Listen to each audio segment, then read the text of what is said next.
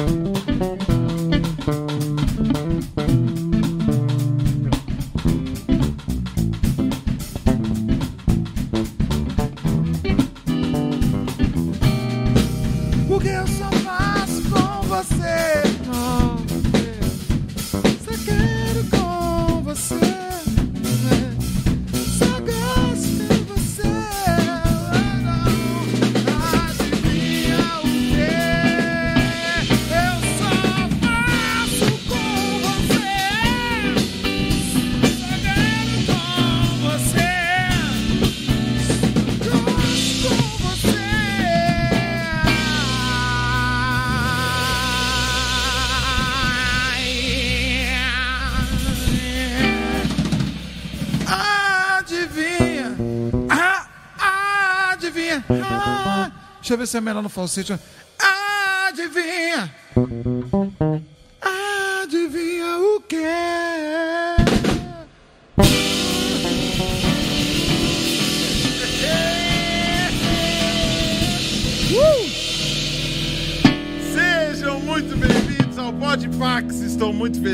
Aqui. Se você não é inscrito nesse canal, por favor, se inscreva nesse canal, deixe seu like, mande seu comentário. Seu comentário vai ficar passando aqui na tela. Estou muito feliz. O episódio de hoje, 104, episódio 104, eu acho que é 104. O episódio de hoje, estou muito feliz, muito feliz mesmo de estar aqui com o meu grande amigo baterista, Vitor Luiz. Vitão. Aê, Vitão! Muito bom mesmo estar aqui com ele. Obrigado, obrigado, Estar obrigado, com meu valeu. amigo Vitão. Obrigado, Daniel. na matéria e na risada, Vitão. Ai, Obrigado, caraca. Vitão. Eu Você também tá feliz, não tá, Vitão? muito feliz. Porque nós temos um amigo aqui em comum hoje, Muito, né? muito. Cara, estou muito, muito feliz de receber meu amigo aqui. Como vocês... Seu eu- Júlio. Esse Podpax não é digno de receber tal pessoa. Ai, mas Deus. eu estou deveras feliz. Vamos receber, por favor, quero pedir para a equipe aplaudir. Marcelo Marrom. Clap me, clap, clap, clap. Aplausos para mim. Ai, Marronzinho.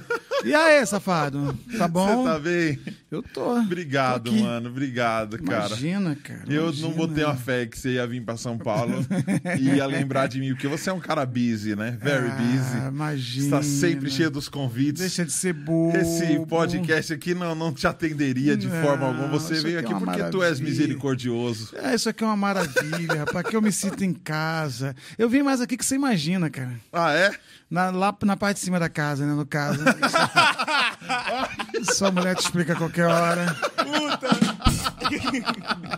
Ah, então era Sacanagem, você. Sacanagem, nem venho, Legal. tanto, nem venho tanto assim. Engraçado. Marcelão. Marcelão. Marcelão, ah. Pior que tem três Marcelão, eu tô lascado, É, né? aquilo que não falta é Marcelo. Porque o dia que eu for matar, eu mato qual dos três? Mata o, o branco, né? Tem, dois pretos e um branco, mata o branco. Pra não ser acusado de racismo depois.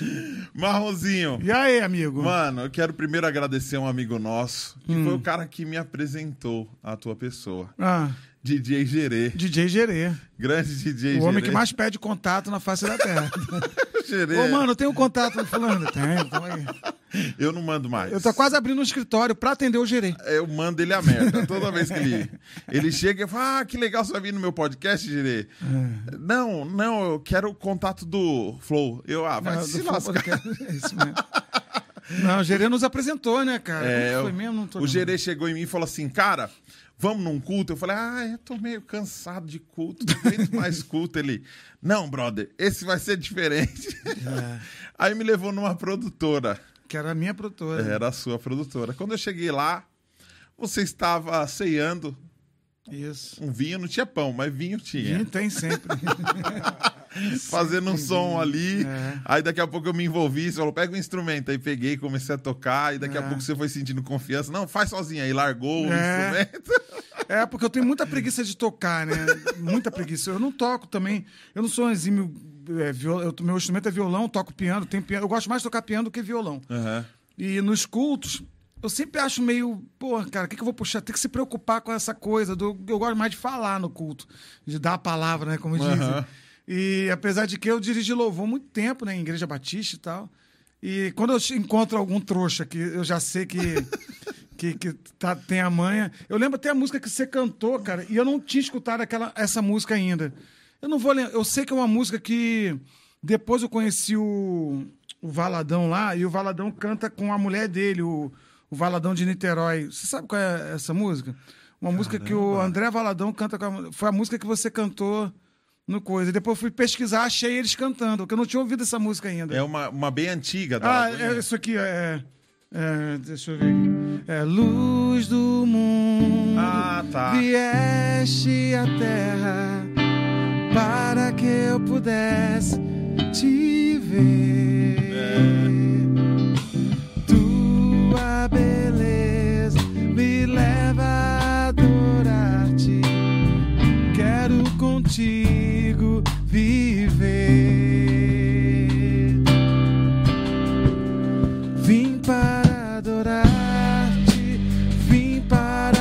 para prostrar-me, vim para dizer: És meu Deus, és totalmente amado, totalmente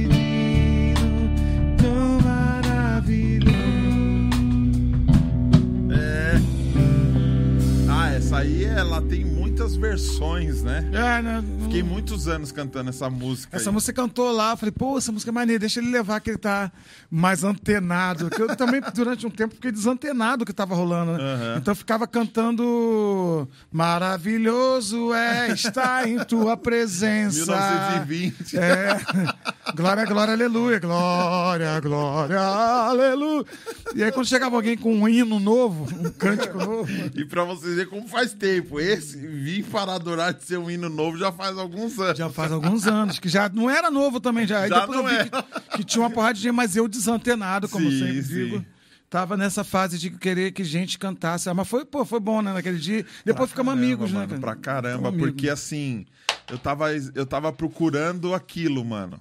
Eu tava. Derrubou o negócio aí? Fica à Tá, tá desmontando. Sai um botão da guitarra. Legal, aqui é tudo novinho, gente. Mano, parece que é. Essas coisas roubadas sempre, a, gente, a gente vai falar sobre isso. sempre dá problema essas coisas que compram no. Né, Sempre quando o marrom tá perto de mim, eu passo alguma vergonha de pobre. Roubar imagina, imagina. Você nunca passou vergonha comigo. Ô, Marrom, já te livrei de várias Marrom, vergonhas. eu vou, te, eu vou ter que deixar isso registrado Pode- nesse podcast. Pode falar tudo que você A quiser. maior vergonha que você já fez eu passar na vida. Qual? Qual? Não tô sabendo. depois eu te conto. É mesmo? Fica aí. Ó, não sai daí, ó. Chama o vovô, chama a vovó pra assistir. Mas, Marrom, mas Ah. primeiro é, é, eu, eu fiz questão de puxar esse assunto porque é, é muito louco, porque a, a história tem uma visão. é, tem a visão de quem tá ali e tem a visão da outra pessoa que chegou. Eu cheguei, tudo ali era muito novo pra mim. E aí, eu tava num conflito do caramba por me sentir diferente e não, não aceitar. Eu mesmo não aceitava que eu fosse diferente. Então, na igreja tem muito esse negócio de moldar a pessoa. Não, ela tem que ser desse jeito. Então, tipo assim, você não pode fazer piada, você não pode sorrir, porque igreja é coisa séria. Você tem que ser assim, você tem que ser assado. A sua música tem que ser mais popular, não pode ser grooveira. Então, eu passei, passava muito conflito de, tipo assim, o que, eu- o que eu era e o que eu deveria ser. E aí, quando eu chego ali na sua produtora e eu vejo uma galera, e não tinha nenhum evangélico ali. É. Eu nunca fiz culto pra crente, cara. E você trocando uma ideia, e você falando numa linguagem totalmente aberta, numa linguagem totalmente de boa. Saindo de lá, eu fui pro seu show. Eu fui pro seu show. Quando chegou no seu show, você contando as piadas que eu curtia. Umas pesadonas. É, umas mais, outra menos. É, umas mais outras menos. E no final você vinha com uma conclusão e falava sobre o que você acreditava, e ainda você tinha um livro falando sobre fé É. e tal. E aí foi quando eu descobri assim: é possível, mano. Então, talvez você não faça, você não tenha noção. Pô, não tinha Do- mesmo disso tudo. Mano, mudou minha vida, velho. Ah, que bonitinho. É. Jesus Cristo mudou meu viver. É lá se quiser fazer. É. Marronzinho mudou meu viver. Não, assim, me ajudou demais. E quando eu comecei a trocar ideia com você, eu vi que a gente tava meio que fazendo o, o, o trajeto oposto, mano. Você querendo pregar cada vez mais e eu querendo sair cada É, vez pregar cada vez menos. É verdade, é verdade. Essa, essa, a gente se encontrou no meio de um caminho aí, Então né? foi louco, porque esse meio do caminho, um somou demais na vida Pro do outro, outro, é, mesmo que involuntariamente. Lógico, é. Porque toda vez que eu colava no seu, nas suas paradas é, na sua casa, é, eu tinha muita coisa pra oferecer ali porque era um culto. Então eu já tava. Eu, era tudo que eu fazia. Uhum. É, era só o que eu fazia. Você tinha a manha toda E já. você tinha o, o lance que eu queria, entendeu? Da informalidade, Sim. da zoeira, Sim. da e zoeira aí, gospel. e aí ali, e ali eu acabei conhecendo muita gente, gente da, da comédia, gente do humor. É. Eu tenho, eu já tive aqui desses 100 episódios, mais de mais de 20, uns 30 episódios foram comediantes que eu só chamei porque um dia você me pôs num grupo de comediantes e eu comecei a fazer amizade com a galera ali. É, pode ler, Então tem um monte de pequenas contribuições que a gente não percebe, que são marcantes e constroem toda uma história, velho. Constroem toda uma vida. E faz tempo isso É, já. não, já tem uns seis anos que a gente se É, conhece, sete uns anos. seis anos, velho. É, cara, eu acho que é isso. O evangelho é isso, né? A gente caminhar junto. O evangelho não tem nada a ver com caminhar separado. O evangelho tem a ver com caminhar junto, com, com levantar o caído, com botar no ombro aqui e carregar na hora que não, não tá dando pro cara andar sozinho. É, eu não vejo o evangelho de outra maneira. E a gente é de uma tribo, né, cara? O evangelho fica mais fácil quando, quando a gente encontra essas pessoas. Você é músico, foi parar lá no culto, aí, pô, pegou violão, já tocou, aí toca bar. Tudo se entrelaça. Então a tribo fala mais ou menos a mesma língua, a gente vai se ajudando. Eu, eu- talvez eu tenha dificuldade em ajudar o senhorzinho de idade que quer caminhar e tal. Talvez outros senhores de idade ou outras pessoas que tenham mais facilidade caminhem com ele. Mas a minha turma é essa. A minha turma é a galera da tatuagem, a galera do, do, do som, do improviso. E quando pinta alguém que se interessa pelo evangelho, que é o meu principal assunto, é meu principal, minha- sabe, meu estilo de vida, meu meu modus operandi é 24 horas, entendeu? Porra, eu fico muito feliz, cara, que aí existe uma identificação natural. Eu não forcei, eu nunca parei para falar de Jesus. Olha, você já falou de Jesus hoje. Antigamente tinha essa lenda, né, que você não podia dormir sem falar de Jesus para uma pessoa, entendeu? Senão você não tinha cumprido Explicitamente. explicitamente e tal. E, e- e- e tem até uma história que o Caio conta que é que o, o cara um dia levantou de madrugada falou: Cara, hoje não falei de ninguém para Jesus. Aí botou uma roupa, foi na- de madrugada na rua procurando alguém, encontrou um cara, falou de Jesus, aí o cara se converteu. Isso é lindo, enquanto uma historinha lúdica, né? Quase que fictícia, né? É, eu acho bonito e tal, mas eu acho que o, o, o ir de pregar é todo dia, toda hora, é, orar sem cessar é todo dia, toda hora. Então, toda hora, minha vida tem que ser uma oração na tua direção, a tua vida tem que ser uma oração na direção do, do An- André, eu tô confundindo ele com o André. Do Vitor, é porque o André é o outro da banda. Ele tocou comigo, né? Tocou com a minha André banda. é o, é o O André é o guitarrista, é, que fazia baixo. Era o guitarrista que fazia baixo. Ah, é, ele usava um pedalzinho que o. Não, não, esse é outro, esse é, o outro. Lilo. Você manda muita, muito música embora, né? Não, não mando. Nunca mandei ninguém embora. Esse, esse aí só, só- A gente só se separou por causa da pandemia. Faltavam duas, dois shows, né, pra temporada acabar no Morumbi Shopping. Dois shows. E aí ele veio. Veio cheio do evangelho, de graça, no sorriso. no- virou uma claque importantíssima É. no, no, no, no palco, porque você assistiu o DVD que eu vou lançar agora em breve no, no YouTube. é, tem ele rindo o tempo todo, virou uma coisa. Ri altíssimo. É, e virou uma coisa assim, o- que, que dá pra usar durante o show. Sim. Então, é é uma maneira dele pregar o evangelho, é rindo, olha que maravilha. Ma- A Não, maneira ele mais tem uma fácil. energia do caramba, É, mano. Ele cara. vem aqui, ele troca uma ideia, ele é muito. Come É. pra caramba, mano. É Dá trabalho. Aliás, eu tô muito feliz de estar. A vida nos faz fechar ciclos, entende? Lógico. E esse meu encontro contigo hoje é um ciclo que tá se fechando, porque faltavam dois shows Verdade. acabarmos a temporada. Verdade. entendeu? E hoje é, é um ciclo. E a gente não se tinha- encontrou mais, Não né? se encontrou É. mais, você foi pro Rio de Janeiro. É. Fui E- morar no Rio e falei, ah, tchau, galera. Tá pandemia, É, então. vamos morar no Rio. E foi devendo pro Vitor. Aí hoje é legal que já vai rolar o Pix, já fecha Não, o ciclo. Não, não fala isso, pelo amor de Deus. Mas é, então, eu tô muito feliz de estar fechando esse ciclo que a vida me proporcionou de, de estar aqui hoje, entendeu? Ó, Pô, obrigado, cara. Você é um querido, você é um lindo. Vitão, Vitão é Se maravilhoso. eu tivesse Olha, tô- dois, te dava um. Eu só tenho um. Eu como um mês, não tem problema. Não, não, só tenho um. Vou comer metade desse né? Mal. E você teve. Você teve oportunidades, mano, é, profissionais, assim, de realizar sonho que muita gente sonha Aham. e muita gente já sonhou e não conseguiu concluir. Então, por exemplo, eu tive um sonho que era ser entrevistado pelo Jô Soares, por exemplo. Era meu sonho, assim, de vida, mano. É, eu fui cinco vezes. Chupa gordo. Fora as milhares de outras coisas e oportunidades que você teve de, de fazer, que a molecada ainda não teve e algumas ninguém vai ter, porque já passou. É. Porque você é muito velho. Então teve muita coisa que você realizou. Quase que 50 anos. Já estão mortos. É, né? Sou amigo do Costinha, né? Quem foi da comédia? Quem foi o mais antigo que você teve contato? Da comédia? É. Cara, eu, fui- eu ah, contato profissional, se fazer alguma coisa junto, o Jô, né? O Jô acabei ficando no palco numa peça dele, você acredita? No palco. É, porque ele tinha uma peça que tinha seis jurados de cada lado. é, E ele era o juiz. Era um tribunal. Então tinha advogado de defesa, de acusação. E a plateia que decidia. A plateia. Seis, júri popular. 12 pessoas esco- escolhidas pela produção dele. E aí fui eu, Renata e o Cauê. Ficamos de júri, cara. E aí tinha um histórico que todo mundo só tinha absolvido.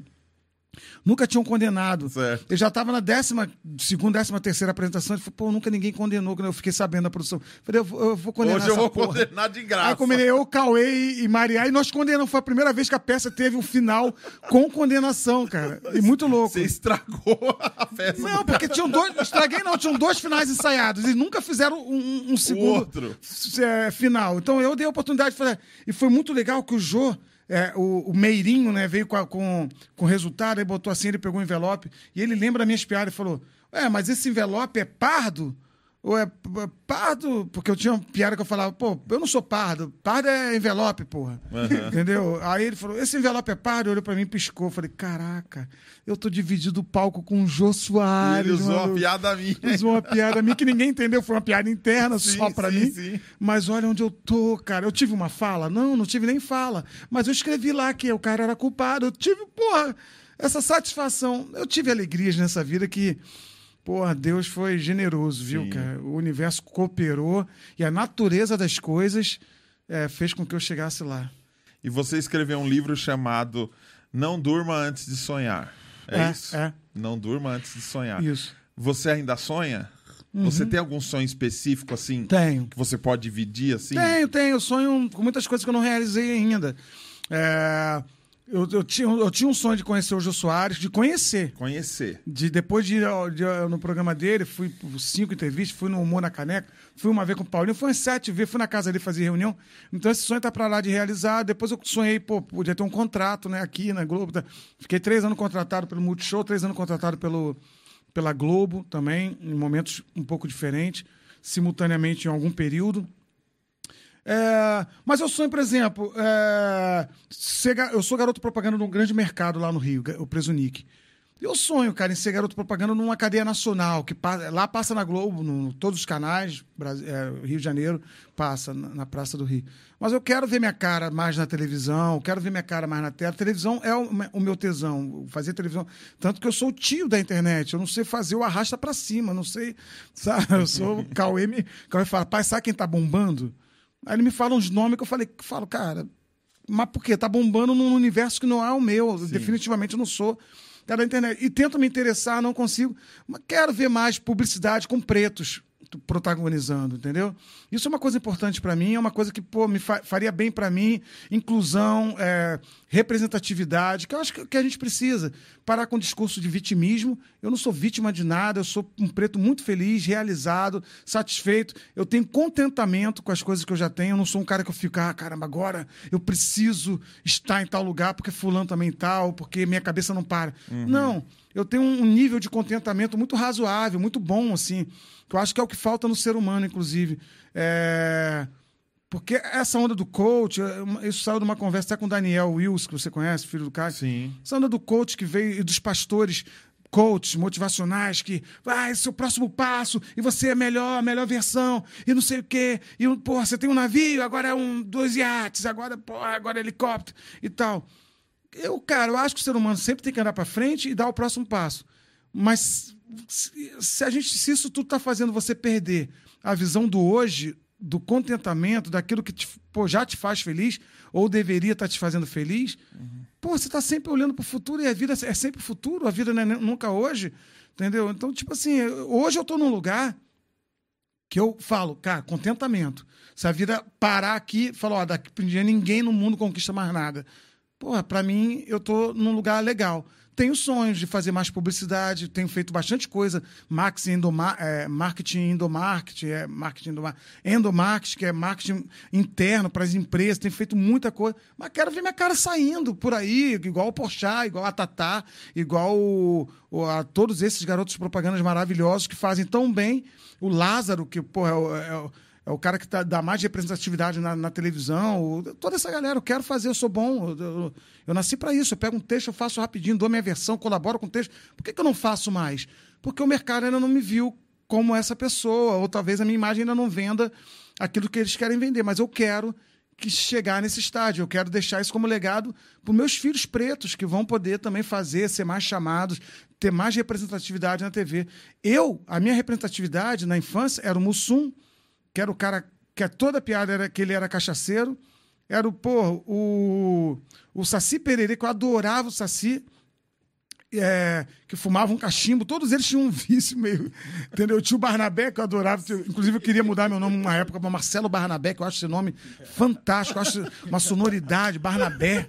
Né? Um nome bom, o nome é Ber Barnabé, natural de Chipre, né? Conhece a história do Barnabé? É, homem bom e piedoso, é Barnabé. E, enfim, cara. Então eu quero ter ver mais a minha cara na televisão, mais caras como a minha na televisão, não necessariamente só a minha cara. Eu vi o Robson Nunes esse dia na, na propaganda de um banco, cara. Que é o lugar Sim. que mais barrou preto na face, até foi o banco. E naquela porta giratória, coincidentemente, o preto sempre parava, mas era uma coincidência, óbvio, uma coincidência e tal. O preto sempre parava na porta, tinha que esvaziar o bolso. Tal. E aí eu vejo o cara fazendo propaganda de um banco, eu falo, puta, velho, eu fico assim feliz, entendeu? Eu o falo, guardinha apertava o botãozinho pra eu, pra eu passar e eu achava estranho, tá é. ligado? Por que que tá apertando o botãozinho pra eu passar? E se eu tiver armado, tá ligado? Só que ele olhava pra mim e falava, esse gordo não tem Esse barba. gordo não vai assaltar cara ninguém. De criado qual Ele vai assaltar um... Aí veio sacar a mesada. Vai assaltar o Burger King, pô. Ele não vai assaltar... Mas esse lance do sonho, você acha que a gente não, você não acha que a gente está vivendo uma época em que talvez sonhar para algumas pessoas, o sonhar o sonhar sem estrutura e um sonhar sem gratidão nas pequenas coisas é. pode derrubar a pessoa, a cara? falta de contentamento que eu falei para É. você e também eu na minha palestra no Durma de Sonhar que porra, é Brasil, estamos aí fazendo palestra, vai lá em marcelomarrom.com.br e me contrate. Isso. Cara, eu faço muita palestra. Uma da- das minhas falas é nesse sentido de de você, calma aí, eu esqueci.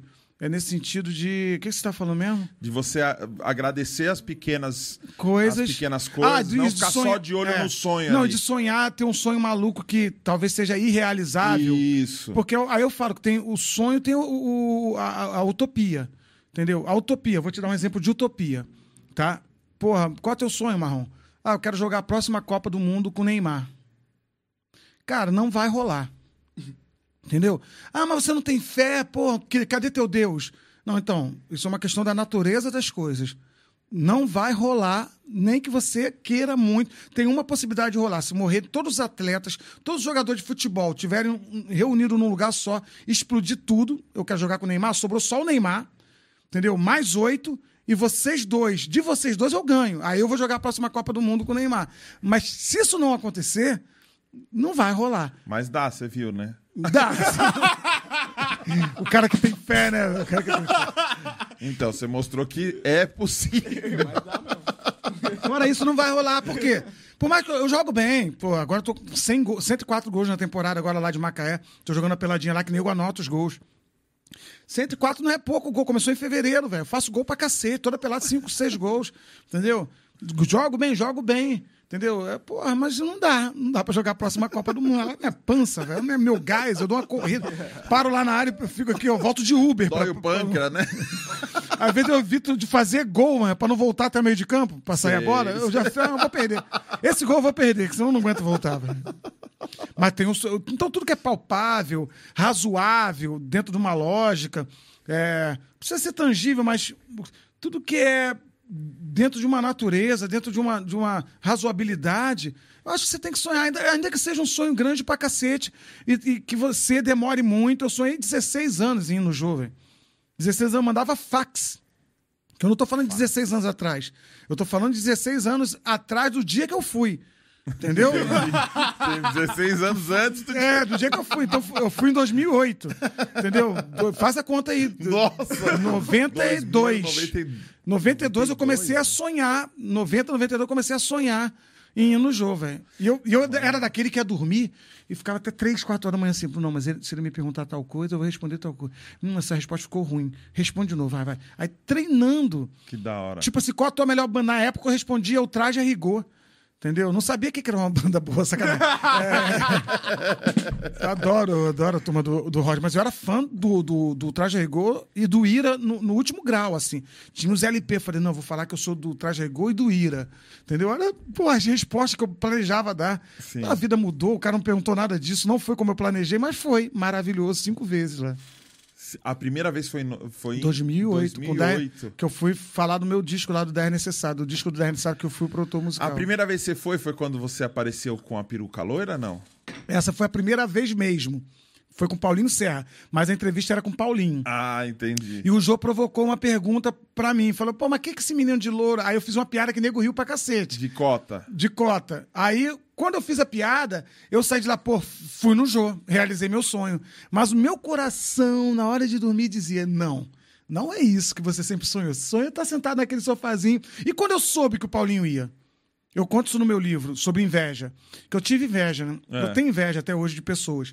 E eu trato isso em mim. Eu- é, porque é, é, o negacionismo é uma cagada em todos os aspectos. sim. E negar que esse sentimento que está em você, que é o teu diabolos, que é o que divide, que é o teu satanás, Sim. né? Quando Cristo fala, apartai-vos de mim, Satanás, para um, próprio, próprio discípulo dele, Sim. era isso que ele estava falando. ó, você que divide, você que, que, que tá afim de tumulto, não, não vem para cá, não. É, e as pessoas falam, não, ele incorporou Satanás, por isso que Cristo falou.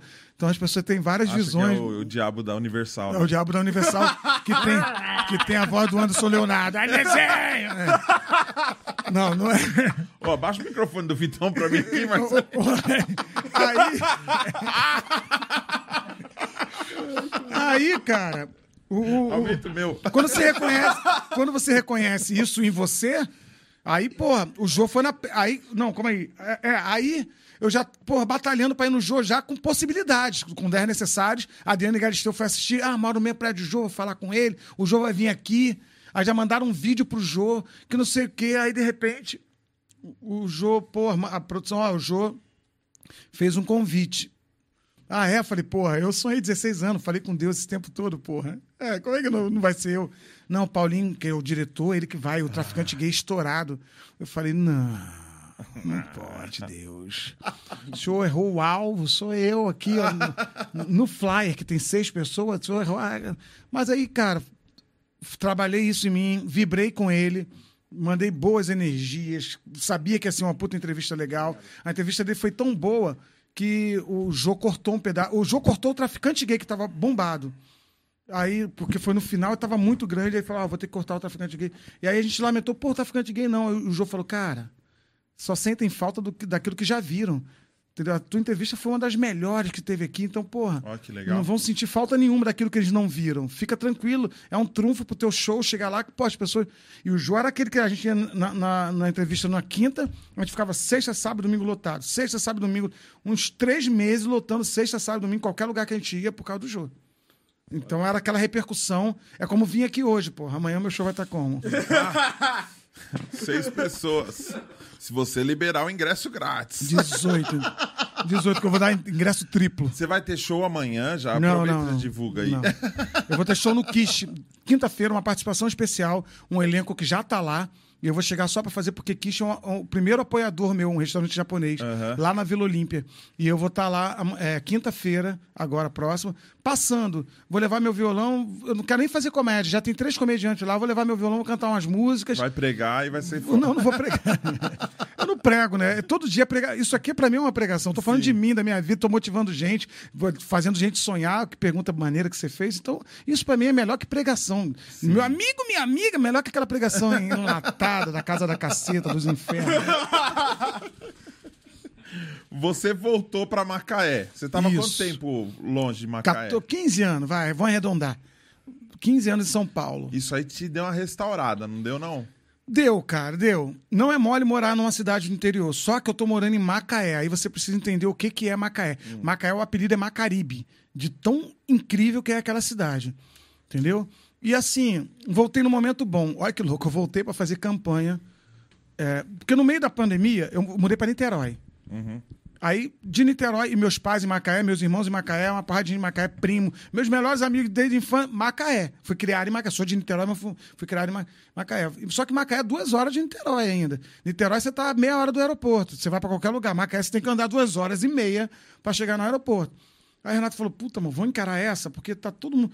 Aí eu fui para fazer uma campanha política para prefeito. E aí chegou lá, o pre- meu prefeito perdeu.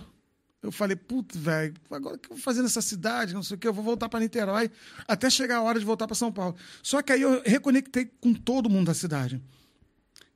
Então, tipo assim, eu- todo mundo me via, todo, eu via todo mundo, as pessoas reencontro, vinho, né? Aí fui me empolgando, aí eu tinha botado um apartamento para vender aqui, aí vendeu. Aí eu falei, ih, vendeu dinheiro, não sei ficar com dinheiro, eu sou péssimo com grana. Vamos comprar um. Aí comprei um apartamento dos sonhos em Macaé. Porra, bota imagem aí do apartamento, mandei pra produção. Porra, editando o programa na hora, né? Ao vivo, né? Bota, porra, cara, o, o- o- o apartamento do meu sonho, que sempre morei em Macaé, mas falava, pô, Praia dos Cavaleiros, uma praia incrível que tem lá, velho. Ah!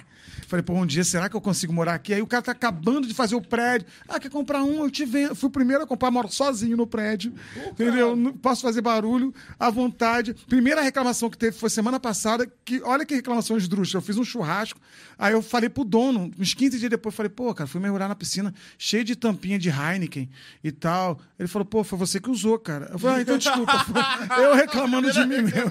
foi sua. Eu reclamando de mim mesmo. Olha que maravilha, velho. Falei, ah, eu vou chamar minha atenção então.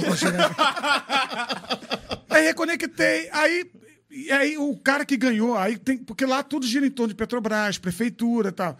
Aí o cara que ganhou, porque Macaé tem uma tradição. Se você fizer campanha para um, some se ele perder, velho. Vai pro deserto se ele perder. que Você não vai fazer nada na cidade. Você não Ah, vai, o cara vai te perseguir. Porque vão te vincular É, tem essa tradição. Cara, o, o prefeito que ganhou, o Elbert, eu até mandar um alô pro Elbert, o cara já de cara falou, porra, irmão, você é muito talentoso, não sei o quê, já me conhecia das antigas. Pô, vamos fazer coisa, me, me sugere uns projetos, fala pra mim como é que você vê a cultura. Eu falei, caraca, velho, cara, pô, acabei de, acabei de fazer campanha pra outro.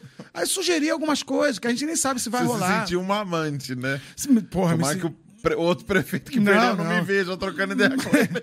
Mas tudo às claras, tudo às claras. Aí falei pra ele, pô, poderia ser assim. Aí o secretário de Cultura, o Leandro Mussi, um grande amigo, esse amigo de tomar vinho toda hora, falou, pô, aí dei uma ideia, falou, pô, boa ideia, vamos tentar executar. Tudo passa pela licitação, pelo poder público, a gente não sabe o quanto eles vão poder O fazer. que é, né? e eu também não posso estar lá toda hora. Eu tô aqui em São Paulo uma semana, tô, ah, vou pro sul depois. Eu não, não- aí já não paro tanto em Macaé, mas lá é minha base, é minha casa, é para onde eu quero voltar, é meu porto seguro, onde tá meu pai, minha mãe. Ó, meu pai foi esse dia lá para casa almoçar, meu pai e meu irmão.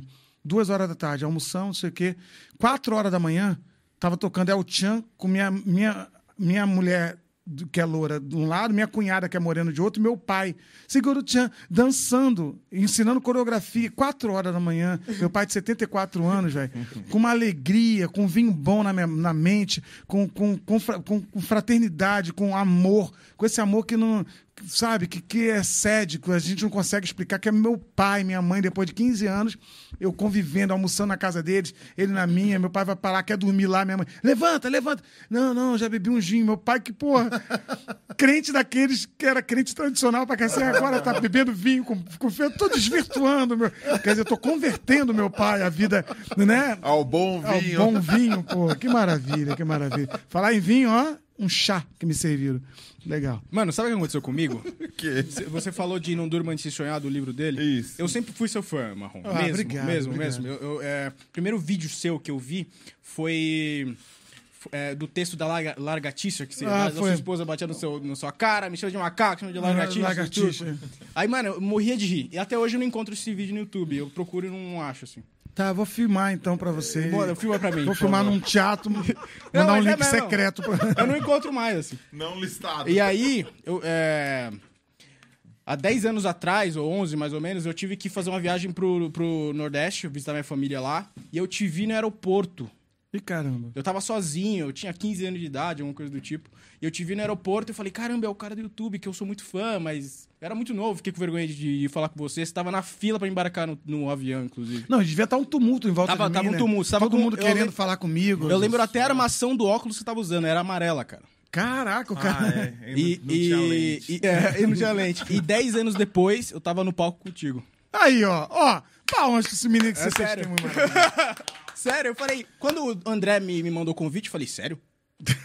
Mas eu sou muito fã dele, cara. Sério mesmo?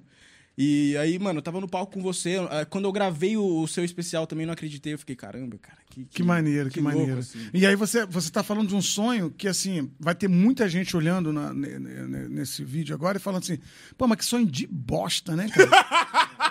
Que sonho de merda. Tocar com Marcelo Marrom um dia, ser amigo do Marcelo Marrom.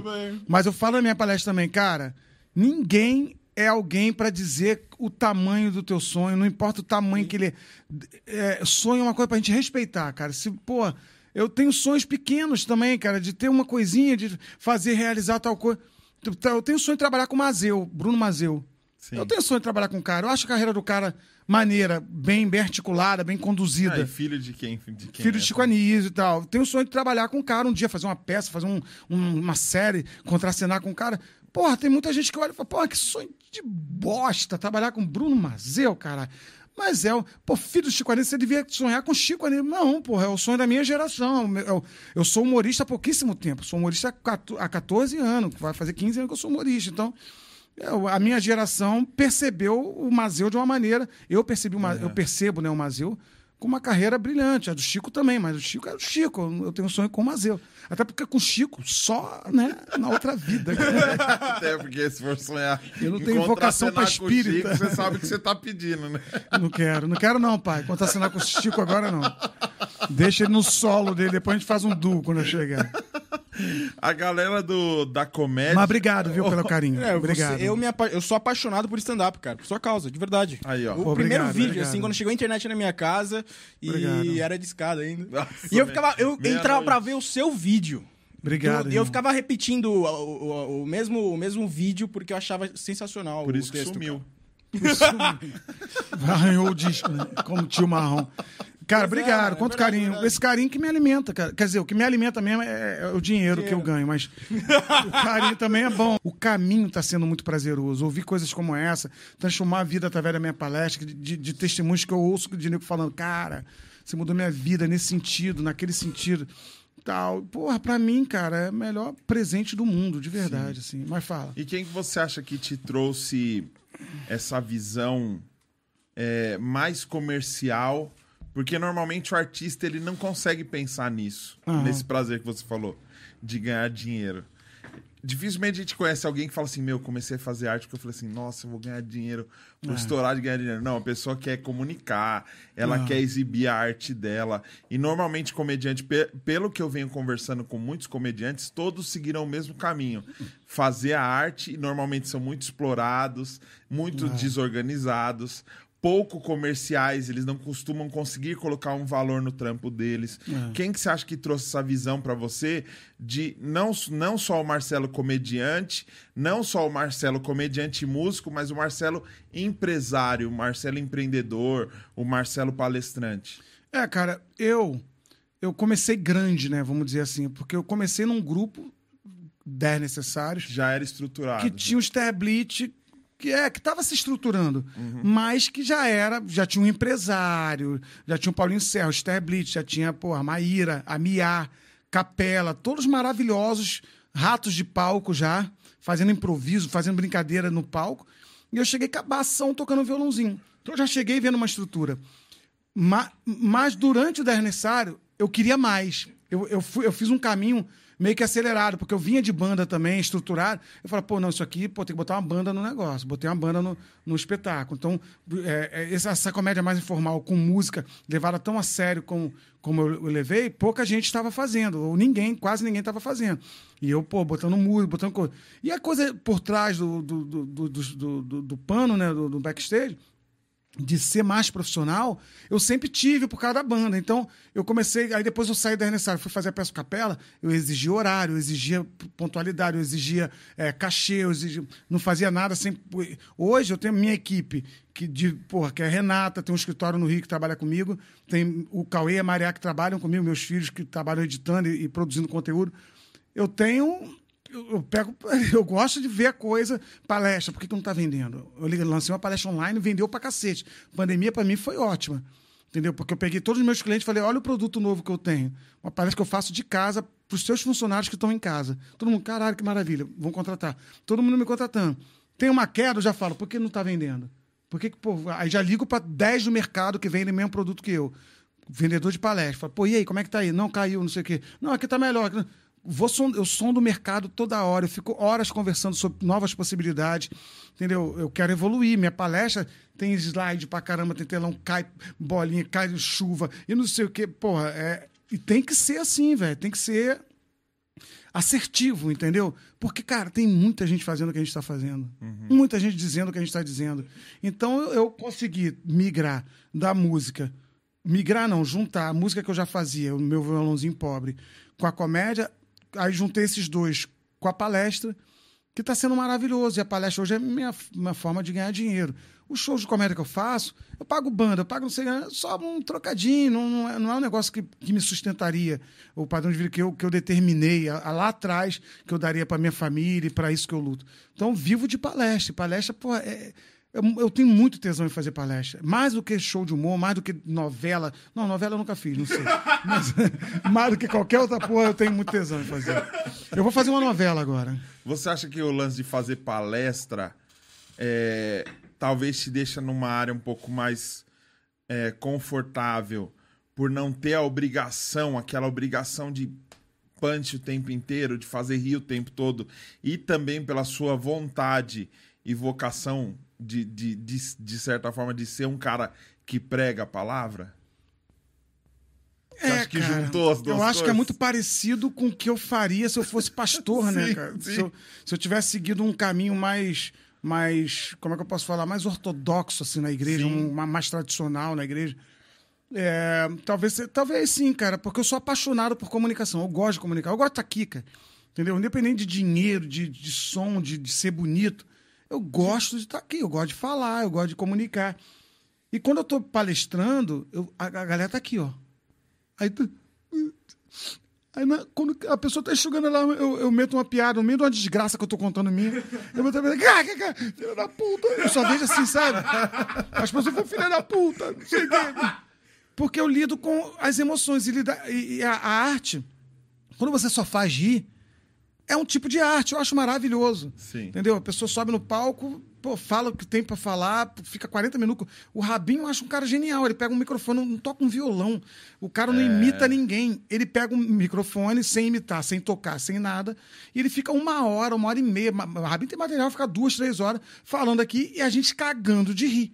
Eu acho isso maravilhoso. Só que isso é uma arte. Não é isso que eu faço. Não é isso que eu quero para minha uhum. vida. Eu quero mexer com a emoção da pessoa que está ali. E, fazer, e mexer com a emoção é, é, variar as emoções, é perceber as possibilidades, é invadir outras áreas. Sim. Entendeu? Por isso que você foi no meu show, você falou, pô, mas tem um momento que você dá uma palavra. Cara, eu tive uma. Eu tive vários episódios de, de feedback. Mas tem um, alguns que marcaram muito, mas eu vou destacar um, de uma menina que acabou o show e falou, cara, ora por mim. E a menina com lenço, ela tava com câncer. E eu falei, cara, oro. A menina, uma gata, todo mundo já tinha tirado foto. Ah, vamos lá dentro do teatro. Eu chamei minha mulher, pra... falei, cara, vão comigo para não. Foge da aparência do mal, que a menina é gata pra cacete. Fomos morar, cara. A menina tá modelando até hoje. A minha mulher segue ela, ela uma graça, uma lindeza, entendeu? Eu, eu já tive na minha plateia um pai que, na hora que é pra se, se emocionar um pouquinho, abriu o berreiro. Eu falei, cara, esse cara tá com algum problema. Chegou depois da coisa, fomos tirar foto. Falou, pô, manda uma mensagem pra minha mulher que eu tô com um problema. Falei, não, eu quero saber qual é o teu problema. Aí, quando acabou tudo, espera o último tirar foto. Tirou, fomos pro camarim. O cara tá com um molequinho de dois anos com câncer, tá vindo de Presidente Prudente para Esse moleque hoje é meu sobrinho, sobrinho, de sangue, de sangue. Porra, veio para São Paulo para tratar, não conhecia ninguém, não sabia de nada, passou em frente ao teatro, viu um cartaz, só tinha um dinheiro de uma entrada, a mulher dele ficou em casa, ele foi lá, cheio de culpa por estar tá se divertindo, por estar tá rindo, Sim. em meio ao tratamento no GRAAC que o filho dele tá fazendo. E no meio do desespero. E eu falei, pô, será que é caô? Será que ele quer dinheiro? Eu falei, cara, vamos almoçar junto amanhã. Leva o moleque que eu quero conhecer. Que aí eu quis ver de perto. Uhum. Cheguei lá, o moleque, na hora que eu bati, o moleque cabeçudinho, carequinha, pulando tudo, todo furado de coisa, pulando tudo, já grudou com o Luca. Luca já é mais velho, já é, é mais velho que ele, mas Luca já pegou ele para brincar, depois fomos lá para cá tomar um café. Ele falou, cara, eu não sei o que eu vou fazer, cara, eu tô perdido, meu dinheiro tá acabando e eu falei, vamos trabalhar comigo, vou te dar livro para você vender. Aí eu vendia 10 livros pro, pro, show. Comecei a vender 40, porque eu contava a história do moleque, falava, o dinheiro vai todo para ele. Aí ele subia no palco, ele era aplaudido, aí começou a mexer com a autoestima dele. Eu falei, o que, que o evangelho pode fazer por esse cara? Aí eu falei, pô, já sei. Fui num salão que me apoiava, peguei a mulher dele, que já é bonita, a Josi. Falei, cara, dá um trato nessa mulher. Paguei um motel para eles.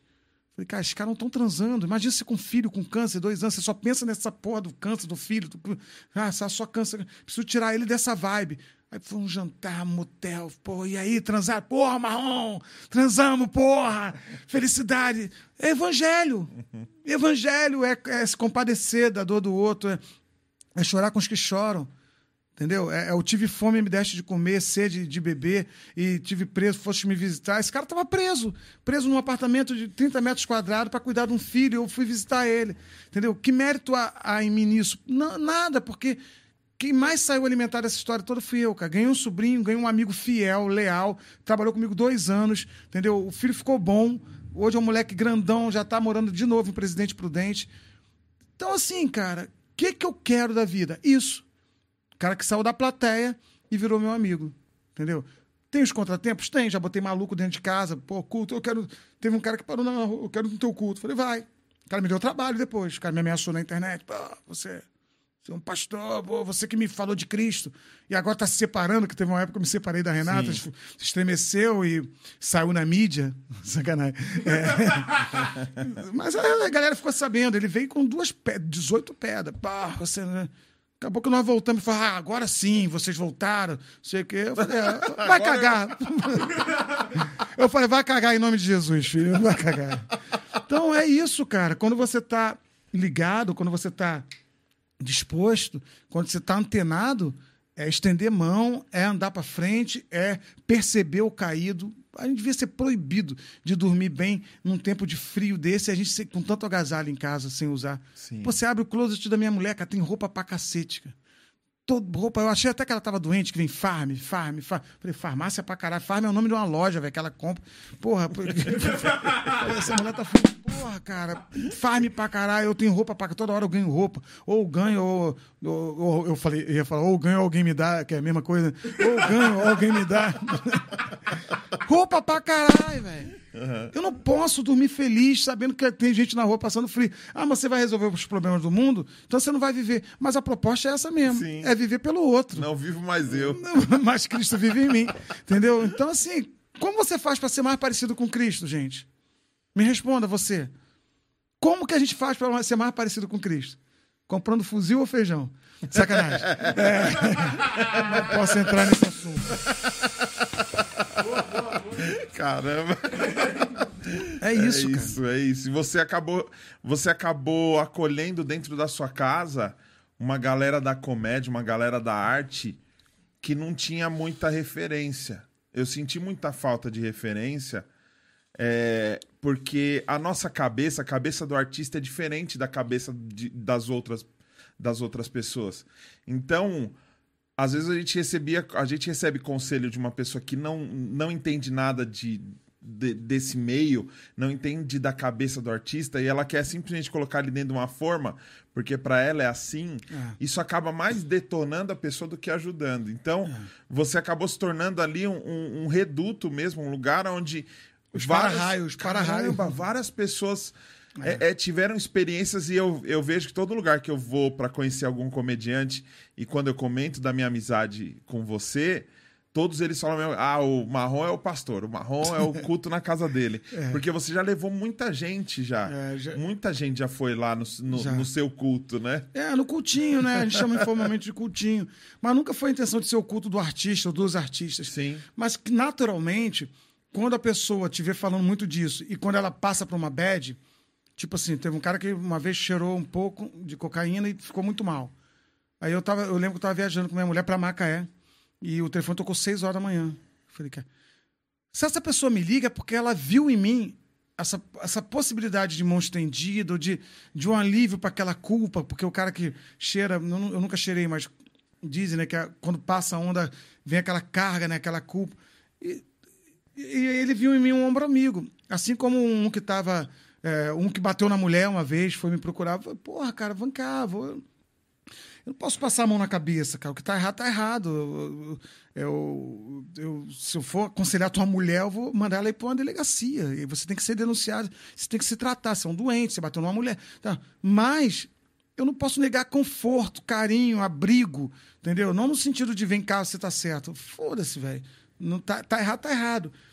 Mas eu também não, não quero ser o cara que vai tacar a primeira pedra, entendeu?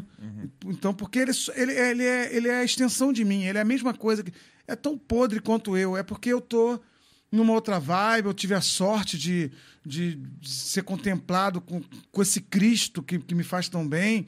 É, ou tem amigos, ou, ou, ou ainda não, não fiz a mesma merda que ele, porque eu tô vivo, né, cara? Eu não sei o que vai acontecer daqui pra frente. Sim. Pode ser que um dia eu me irrite, faça e vou, e vou sofrer o resto da vida com isso. O resto da minha vida, eu jamais admitiria encostar um dedo na, na minha esposa. Quer dizer, eu encosto alguns dedos nela, se é que você me entende, entendeu? Alguns dedos. Mas o dia que isso acontecesse, eu ia, pô, eu ia morrer. Eu ia ser um negócio assim, eu ia provocar um- uma tragédia na minha vida, porque eu não admito, não, não, não, não curto, não gosto. Mas eu, eu- eu- veio caído. Primeiro eu acolho, depois eu falo. E aí, cara, o que, que foi? Então levanta a cabeça, cara, vai, vamos tentar resolver. Como é que se remedia uma coisa dessa? E aí, se eu for pro o evangelho nu e cru, quadradão, Bíblia, entendeu? Eu não vou falar as coisas que eu, que eu acredito, entendeu? Porque eu acredito que o amor transforma, o amor recupera, o amor pode todas as coisas, que a melhor arma é o amor. Eu acredito que todo ato de amor, o amor tem que ficar evidente. Então, toda vez que eu vejo alguém falando de amor, como uns pastores mala por aí, é, com tanto ódio escorrendo por aqui, eu não consigo reconhecer o amor entendeu? Vindo da, daquela fala. Não vejo o amor evidente naquela fala. Então, é, eu prego o amor. E para quem chegar, matou tua mãe. Porque eu vou pregar o amor, cara. Óbvio, eu tô levando a enésima potência, que todo mundo fala. Ah, e se estuprar tua filha? Velho, eu não sou doente, eu sou um cara normal. Se estuprar minha filha, eu vou socar ele até. Porra, em amor, eu vou socar ele. Eu tô falando de uma coisa que, que porra, não, não- dá pra você usar isso como comparativo. Se estuprar minha filha, meu, filho. Porra, lógico, qualquer. Eu sou normal, caramba. Eu, tô- eu não sou Cristo. Eu quero caminhar na direção de. Né? Isso vai acontecer um dia, quando eu fizer. Hum, morri. Aí eu vou ficar mais parecido com ele. Mas existem casos de pais que perdoaram assassinos do, É. assassino do filho e tal. Existe. Lógico, no tempo certo. É, lógico que existe. É que o comentarista do Facebook é, na hora. É né? na hora. E se estuprar teu filho? Eu vou ter um tempo, eu vou maturar. E outra, cara, pasme sobre o que eu vou falar agora. Eu vou ter que perdoar, tá? Vou ter que trabalhar em mim o, o mal que ele me fez. Sim. É, Entendeu? Ele vai resolver com ele. Mas eu vou trabalhar em mim o mal que ele me fez. Porque eu não nasci pra odiar, eu não nasci pra desejar a morte dele. Eu não tenho direito de querer que ele morra. Eu não torço, eu não comemoro morte de bandido. Entendeu? Eu não comemoro morte de bandido dentro do carro, ah, morreu. Lógico, melhor morrer o bandido que a polícia, melhor chorar a mãe dele do que a minha. Tudo isso eu concordo. Mas eu não comemoro morte de gente que, que, que, que poderia ter chance, que poderia ter. E que, que às vezes a própria vida, a estrutura de vida, não permitiu que ele chegasse onde eu cheguei, onde você chegou. E a gente sabe, se você estudar um pouquinho, você começa a perceber a estrutura que as favelas, que, a- que as comunidades mais carentes proporcionam para os moleques de 10 anos. Entendeu? Que é muito fácil pegar um moleque de 10 anos e botar no tráfico. Porra. É, ah, mas fulano tá, é da mesma favela e virou professor. Porra, beleza. Obviamente, vai ter um ou outro que vai escapar. Entre quantos, né? Entre- Um entre quantos? Uma porrada de gente que, que acaba indo. Então, eu tenho piedade, eu tenho pena daquele que, que amanhece morto, entendeu? Ah, pô, CPF cancelado. Então, igual tem um repórter que fala aí, né? Ah, mas o. O- E, e come... Porra, não, eu não consigo, não combina com Cristo que você fala na frase seguinte, entendeu? A tatuagem combina, o, po- a merda, porra, que saiu como uma vírgula, isso combina, porque é assim que eu falo, é assim a minha natureza, é assim que eu sou, o brinco, é assim que eu sou. Enquanto me condenam por isso, ah, bom, o segundo casamento combina, porque o primeiro não deu certo, então eu casei de novo, entendeu? Eu sou muito feliz com a minha mulher. Tudo isso combina, e tudo isso, ah, mas na Bíblia estava para não separar. Porra, então, cara, vamos, vamos, como disse o Ed Renekiewicz, depois teve que ficar balançando em corda bamba, então vamos rever, vamos reler. É, Porque a gente não leu isso. é louco. A gente não, não leu como foi escrito, Sim. né? A gente, a gente só leu como foi Contexto. traduzido. a gente só leu como foi traduzido e, e- e traduzido em alguns, alguns aspectos até com uma certa maldade, né? Com certo racismo, um certo eh, machismo. Então, Sim. vamos repensar. Mas você fala sobre isso. Você fala sobre isso, você vira o capeta, velho. A palavra homossexual tem 200 anos. Como que eles falam que um livro que foi escrito há dois mil anos Tem lá, condenava homossexual. homossexual, tá ligado? Não, daqui a pouco vai ter homossexual ativo que transa com piu-piu. E o homossexual ativo, é, passivo que transa com bumbum. Vai estar escrito, porque cada hora a maldade vai aumentando e as traduções vão chegando pra gente. Porra, então você tá falando da Bíblia? Tô. Tô. Porque, cara, a Bíblia foi inspirada por Deus, escrita por homens. Entendeu? Esse dia um, um cara que é muito crente lá em Macaé, que é Marpenteca, tá, falou, cara, teu livro mudou minha vida. Eu li numa viagem, pra mim, ele mudou minha vida. O Marcelo Marrofé demais. Eu falei, cara, sabe como, que história a história desse livro? Ele falou, não, foi um livro escrito, é inspirado por Deus, escrito por um homem. Esse homem sou eu. Eu sou só seu contemporâneo. Então tá cheio de erro, cara. Tá cheio de coisa que eu nem penso mais. Que eu falo, Sim. puta, por que, que eu falei isso aqui, caraca? Sabe? Sim. Mas tá é alimentando memórias vida. do Facebook, né? Tá alimentando vida. Ah, então você é igual aqueles homens que escreveram. Não, não sou igual. Eu não sou igual, não sou melhor, não sou pior. Não sou nada. Esse é um debate muito amplo que a gente tem que parar fazer um programa só sobre isso. Sim. Mas as pessoas idolatram mais a Bíblia do que o Deus, Sim, sim. né? O Deus da Bíblia. Então, eu fico perdido às vezes. Eu falo, cara, vamos retraduzir, vamos pegar o original, vamos estudar a fundo e vamos libertar pessoas. Conhecereis a verdade, a verdade vos libertará. Tem que libertar a gente, não aprisionar a gente. Sim, sim. Mas você, você sendo um cara da mídia, um cara conhecido, Hum. você é conhecido. Não, não tem como. É, é, dificilmente a, a, a gente fale pra alguém assim, ó, Marcelo Marrom e alguém não conheça. Você é um cara muito conhecido. Ah, obrigado. É, você sou- tem o seu sou- trabalho. Sou Você, subcelebridade. você tá, não, não, não é eu sou não. elenco de A Fazenda. Eu não, eu não sou um. Eu sou, sou iria pra fazenda? Entendeu? Ali é, é trabalho. Se é trabalho, eu, eu avalio com a minha equipe e, e decido se vou ou não. Dependendo muito do dinheiro, da possibilidade do prêmio e do que isso vai me trazer. Big de- Brother de ou. Fazenda? Você Big? Brother, certeza, certeza. Beleza. dúvida. Por isso que eu não vou nunca não- a Record não me chama pra nada. Eu falo mal desse evangelho que eles pregam. Falo mal. do- Não, da Fazenda não falo mal, não. Aliás, eu acho Fazenda muito bom. Sério. Eu acho o programa muito bom. Você assiste? Eu assisto, assisto. Eu assisto porque tem sempre um amigo lá. Então eu Ah, assisto por causa do amigo. E Big Brother eu não assistia. Mas aí passaram a botar amigos lá também. Eu falei, ah, quero ver e tal. Acabo, acabo me envolvendo Eu vi o Big maneira. Brother por causa do Babu. Uhum. E eu vi a Fazenda por causa do Fernandinho Beatbox, mas ele ficou dois dias. Dois dias, não deu nem pra fazer um beatbox. né? Fez um compasso de beatbox e falou: ah, tá na hora de você sair. Sem nem se teve a roça, ele saiu de só de. Você tocou o É, eu não via dele. Não via dele. Mas o Big Brother acompa- acompanhei porque o Fiuk é um querido. Torci por ele, fiz campanha e tudo, mas depois comecei também meio que torcer pra Juliette, meio pro Gil.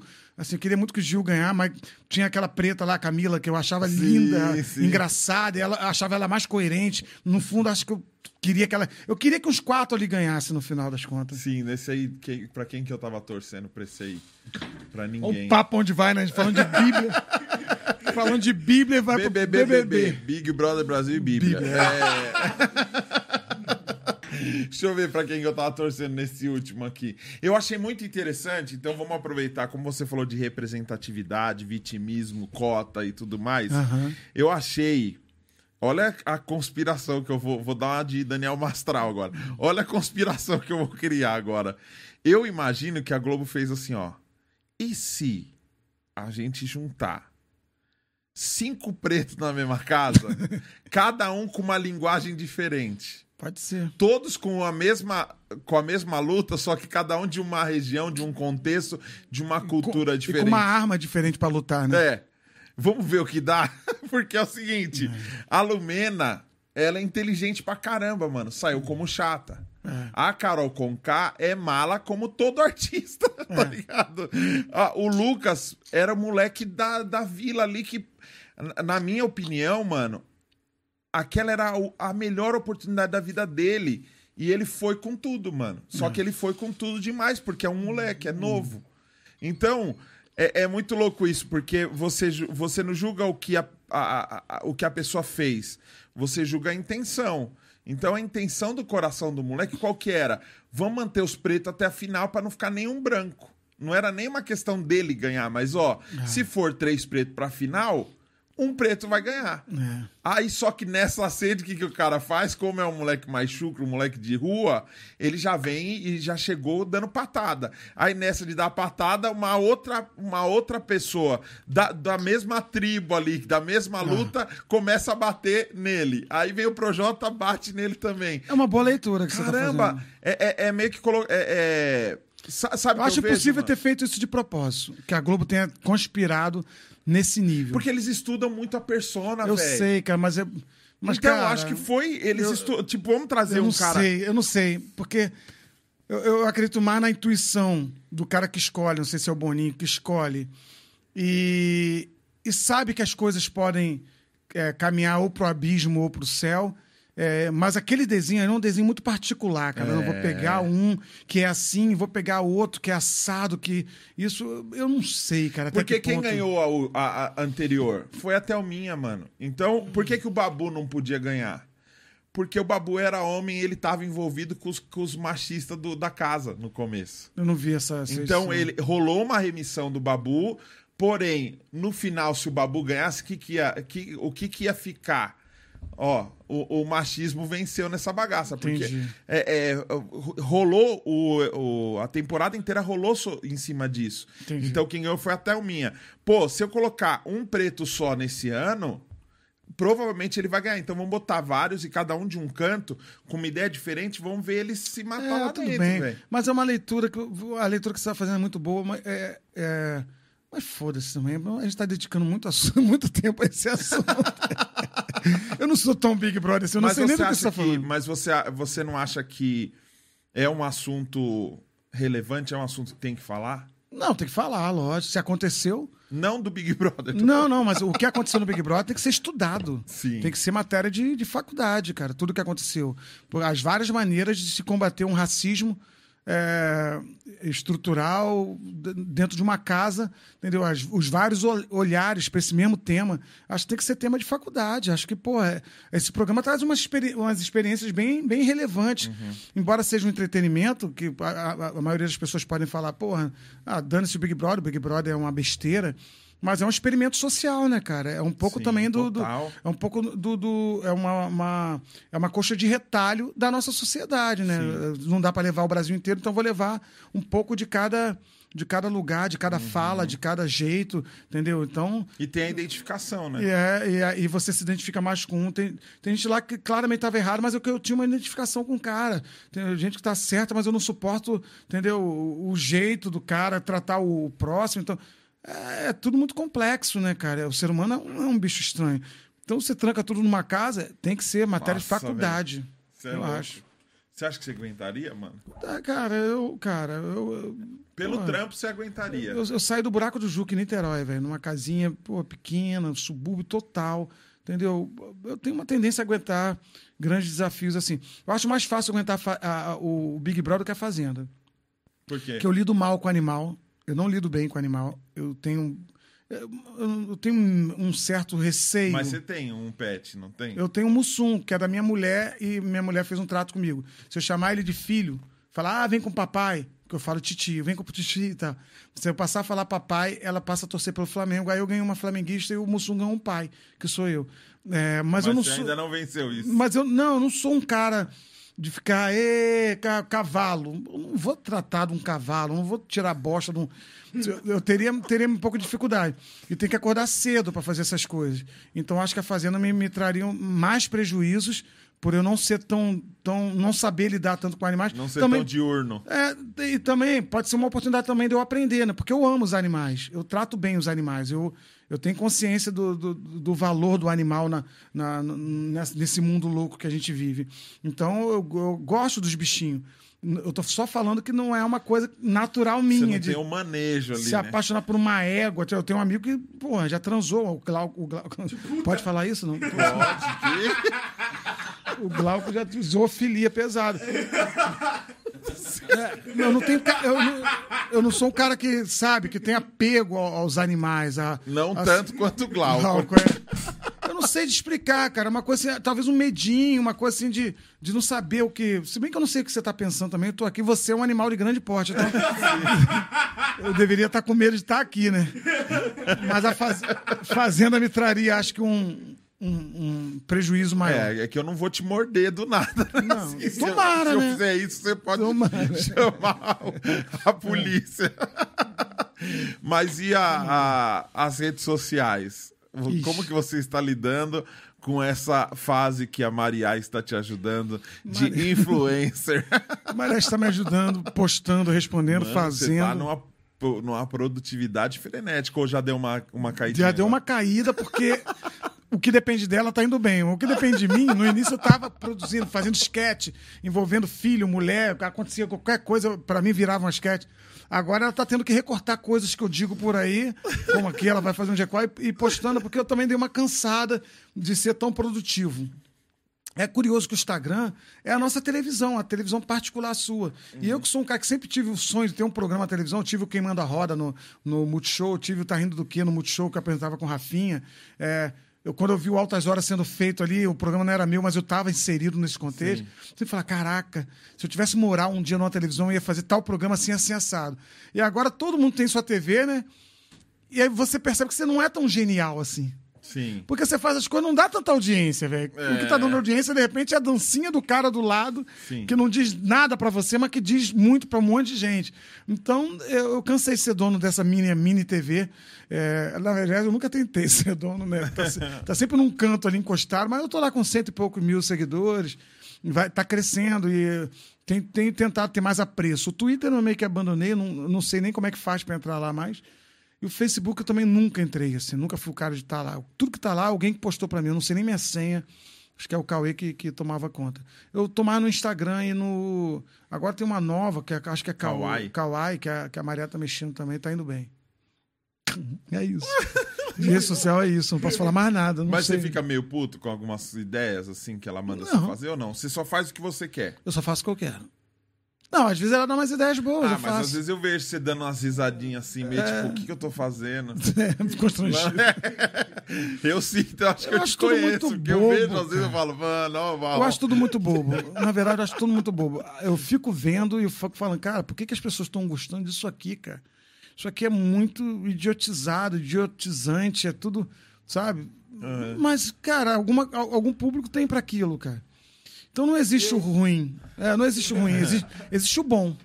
Igual música. Eu não posso falar que existe música ruim. Sim. Existe, existe música boa. A que eu gosto, eu considero boa. As outras, tem alguém que acha boa, tão boa quanto a Sim. minha, entendeu? Eu, ultimamente eu tô ouvindo Tom Jobim, tô ouvindo Ivan Lins, entendeu? Eu acho que eles não são os mais populares da galera.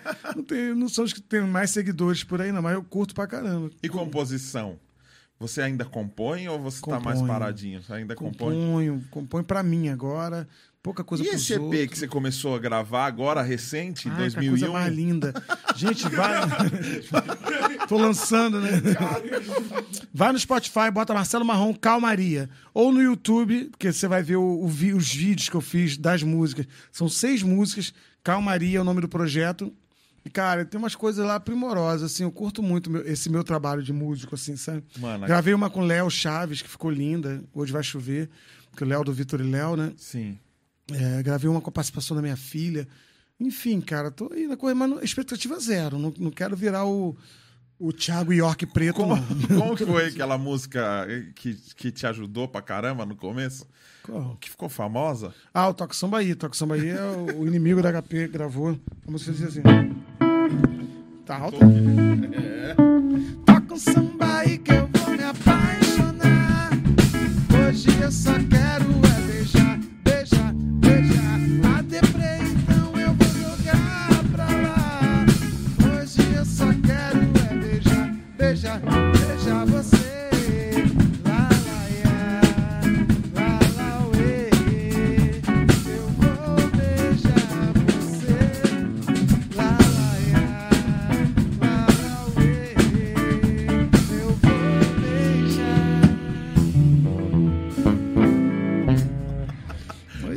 compôs essa música e como foi parar na, na, na mão dele? Aí eu mandei para um produtor deles, que era o Lua, foi o Glauco, o chupa-cabra lá, que, o come-cabra que levou. É, não, eu comi a cabra na infância, gente, deixa eu falar, na infância. Eu não sabia o que ele estava fazendo. O Glauco Zulo, um grande amigo meu. É, cantor também. Ele pegou e levou pro produtor, que era muito amigo nosso, o Lua Lafayette. Caramba, É. mano. Aí o Lua mostrou pro grupo. O grupo não queria gravar a princípio, porque tinha mãe, eu vou pro show do inimigo mãe. É a coisa meio baiana, porque na verdade tinha feito. É. Mãe, é, mãe, eu vou pro show do Araqueto, mãe. Não quero mais saber de nada, não. Era Araqueto. É, Tudo é desilusão, mãe. Eu vou pro show do Araqueto, mãe. Queria que o Tatal gravasse isso. Aí o pro Lua pegou, não, isso aqui vai pro, vou pro show do Inimigos, mãe. Aí adaptou, os caras, ah, mas tem uma coisa meio baiana, a gente é uma banda de pagode. Será que vai cair bem? Aí fizeram o desafio pra ele, pô, canta num show e ver a reação da galera. Aí a galera, na segunda vez, já tava fazendo coreografia, os cacete, a música entrou, virou um hit. Que ano a música foi foi, ficou entre as 50 mais tocadas no Brasil. Pode parecer 50, não, 50 qualquer uma fica, não, 50 músicas Ah, no é Brasil inteiro. É, é, é uma pressão, velho. Que ano que foi isso? Puta, não tenho a menor ideia, cara. Foi 2000, 2000 e pouquinho, não sei, 2000 e 2008, 2007 eu entrei pra comédia com 10 necessários.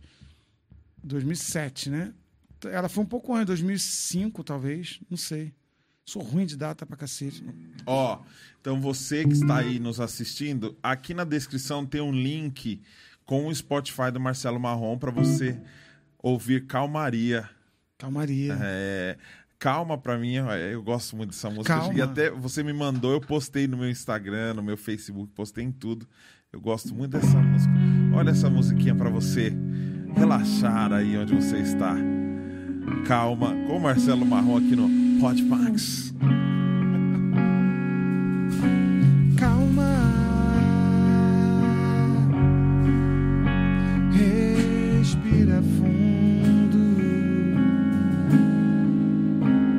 Terás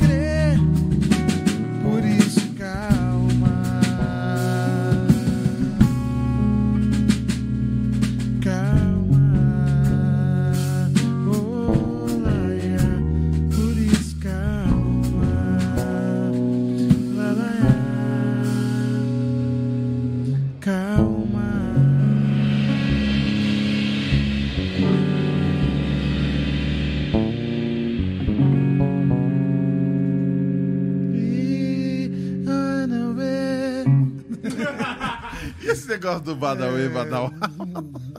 Quando a pessoa não sabe.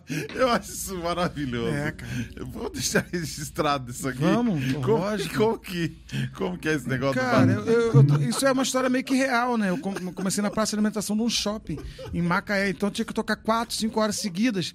Eu, eu tinha um gerente que se ele passasse e visse repetindo música, cara, rodava o shopping todo. Só, cara, que justamente, sei lá, se eu repetisse Mania de Você, Rita Lee, passou, tocou três horas depois, passou, pô, repetindo. mu- Não, ele o cara não gostava que repetisse música. É uma cagada isso. Cara, três Quatro horas. de música e tal. E eu não tinha um repertório muito grande. Tinha um rapaz que tocava piano pra mim que sabia, tu sabe tudo, Marquinhos Caí. Mas eu não, eu não, não manjava muito do repertório, não era grande e tal. Então, pô, toda a música minha tinha que ter uma introdução muito grande, um Birabi Jones, que eu- aí que entra a minha invenção maravilhosa. Se eu fosse cantar, meu bem, você me dá na boca. Vestindo fantasia, tirando a roupa. Nada só. Eu não consigo cantar e tocar. De se beijar, de tanto imaginar. Loucura. A gente faz amor, telepatia.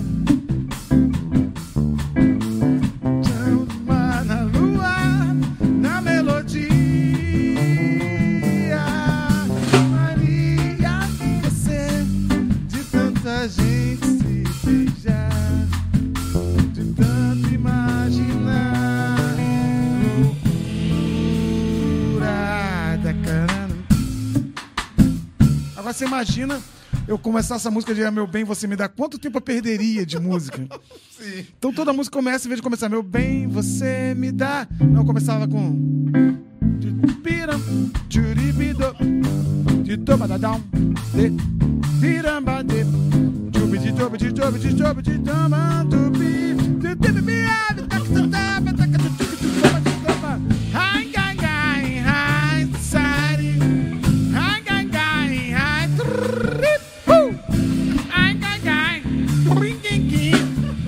Ribabá, do toba, beba, e.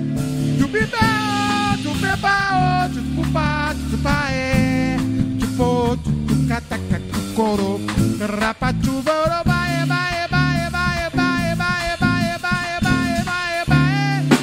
Do pepiri, do babá, do do bare, ba, do do apa, do bae, do do ba, do do ba, ui, ué. Ué. É, né? Horas fazendo essa porra, velho. E aí, com isso, eu comecei a me comunicar com o cara que tocava pra mim, entendeu? Falar com ele coisas que aconteciam.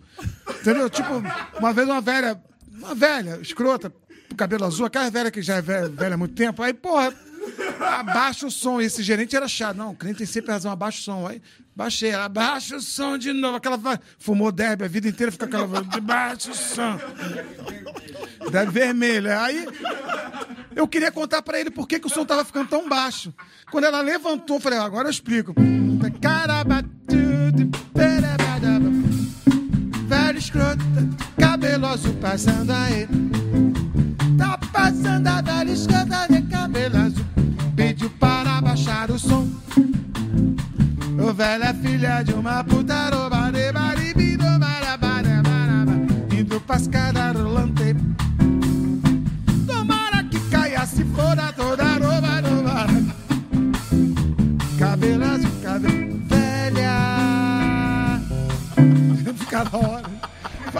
Passava um sorveteiro tal. Essa história começou com a filha do pastor.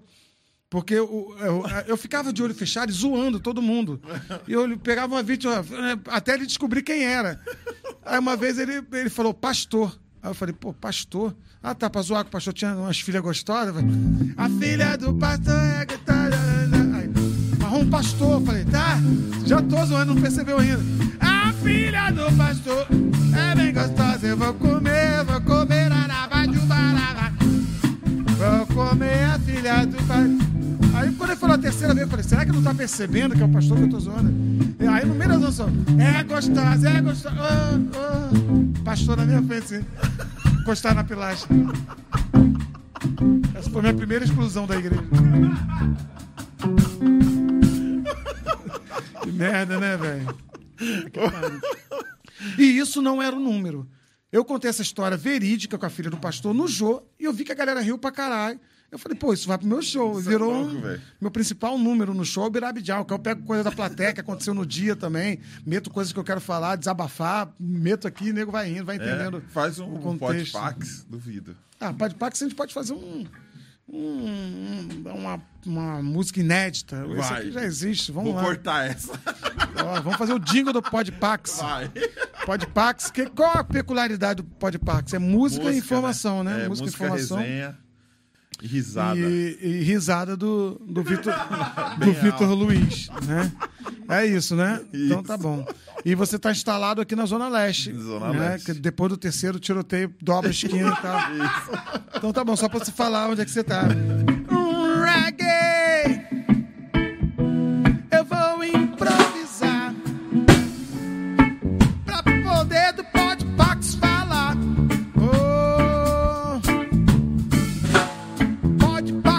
Bom. Eu vou dizer como é que é. Demorei chegar porque eu vim de Macaé. Podpax, isso é cabra da peste.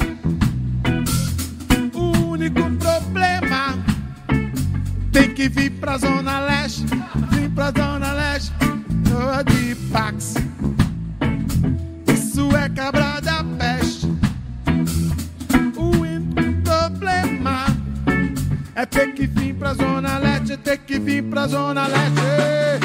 Eu vejo pé de Pax passando por aqui. Eu saí muito de longe pra poder me divertir. E agora eu falo bem na tua cara sem rodeio. É fácil de chegar depois do segundo tiroteio. Você para aqui na casa do pastorzão. E tudo que eu falo pode crer de coração. E agora eu repito, vou dizer como é que é. Hoje eu tô em São Paulo, mas vim lá de Macaé.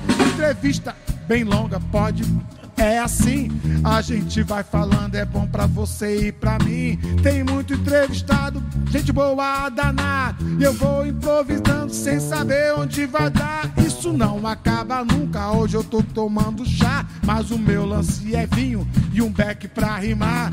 O beck é só a rima, pois eu não fumo não. Como eu falei antes, tudo é de coração. Eu não tenho nada contra quem fuma e é maconheiro. Mas se eu fumei um dia, não esqueço o dia inteiro. Fico bolado então, olha que situação.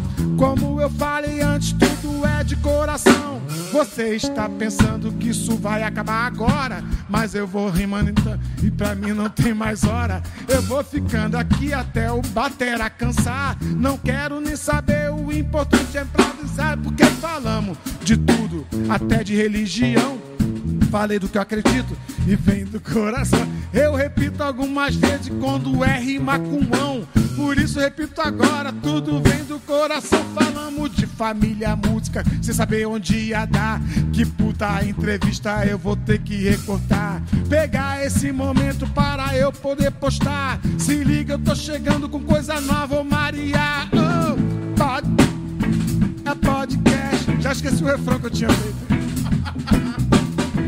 Eu esqueci, eu esqueci. Eu só sei que eu zoava a Zona Leste. Oh, um reggae. Um reggae. Reggae. Reggae. Você me chama.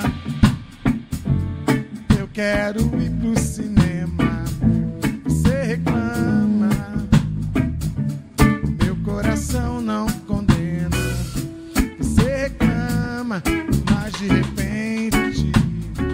A madrugada mudou e certamente aquele trem já passou, se passou, passou daqui pra melhor. Foi, foi, foi o refrão que me interessa. Canta comigo em casa, vai!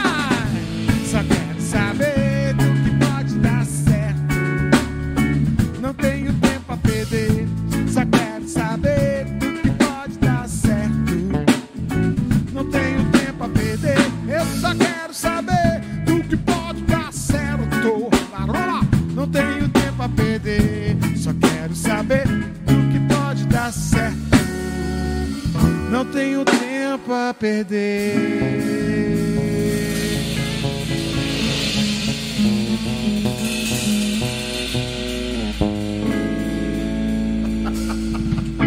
É o que importa, o que pode dar certo, o que pode dar certo. É- A gente tem que pensar no que pode dar certo. A gente ficar pensando no que pode dar errado. Então, os profetas dos titãs já vinham profetizando isso há mil anos, cantaram essa música. Só quero saber o que pode dar certo. Isso é um recado para a humanidade nos dias de hoje. Foca a tua atenção no que pode dar certo. Foca nas coisas que podem dar certo. Porque a cagada já vem de qualquer maneira. A cagada sempre vem. A cagada, o novo sempre vem, já dizia Elis Regina com, com Belchior. E aqui, eu, eu, como sou um, um, um, poeta mais moderno, estou falando, a cagada sempre vem, a merda sempre vem. Eu, os dias maus virão. Já diz a palavra de Deus, a Bíblia, que a gente debateu aqui, né? Os dias maus virão. Então abre teu vinho, bebe com tua mulher. Basta para cada dia o seu mal. Cada dia o seu mal. Então, para que ficar se preocupando? Foca no que pode dar certo. Porra. Amém, amém. É muito melhor. Oh, amém, viu? amém. É, amém mesmo, que foi uma luta para vir para cá hoje. Eu véio. ouvi um amém aqui, eu ouvi um amém. Ouvi um amém, viu? Mano. Tem uma frase que eu, que eu li hoje de um missionário, que a frase diz assim: Hum, é, você, precisa, você precisa acreditar que vai dar certo. Porque até o relógio parado acerta duas vezes no dia, velho. Duas vezes no dia o relógio parado acerta. a certa hora. Quem, quem disse isso foi o missionário Paulo Coelho. Missionário Eu Paulo falei missionário porque é bruxo aí os crentes não aceitam. Mas olha, olha que interessante isso. É. Até um relógio sem pilha, até um relógio sem uso, acerta duas vezes. Duas vezes o horário, é. Pois é, se acertar duas já tá no lucro. Tenta o certo. A merda vai vir, tenta o certo. Em outras palavras, o que estão querendo te dizer é isso. Tenta o certo, que a merda é certa. Então, tenta o que pode dar certo. Tenta coisa nova, se reinventa, se provoca, se aceita. Porque a gente está no tempo de pandemia. Então, se você tiver uma leve deprê, uma tristeza iminente, uma, uma- esse dia eu tive uma- um ataque de, de ansiedade. Ansiedade. Meu pai do céu, pirei, velho. Foi a primeira vez assim que você teve? Foi, que a primeira vez que eu tive uma reação a isso tão, tão brusca. Porque eu já tinha tido, quando eu era adolescente, uma vez, nem se falava em ansiedade, nem em pânico ainda, eu já tinha tido. Mas aí eu lido muito bem com a minha cabeça, assim, modéstia à parte, eu, eu consigo ir cuidando dela, assim. Quer dizer, todo mundo precisa de ajuda uma hora, né? Eu tô pensando em fazer. Já fiz terapia uma época e tô pensando em voltar a fazer terapia. Porque esse assunto não foi assunto da minha terapia. Fiz terapia quando recentemente eu, eu me separei da Renata. Você soube que eu me separei, né? Soube, soube. Até faço questão de contar que muita gente não soube. A Renata chegou um dia em casa e falou: Ah, ah, não sei o que, ah.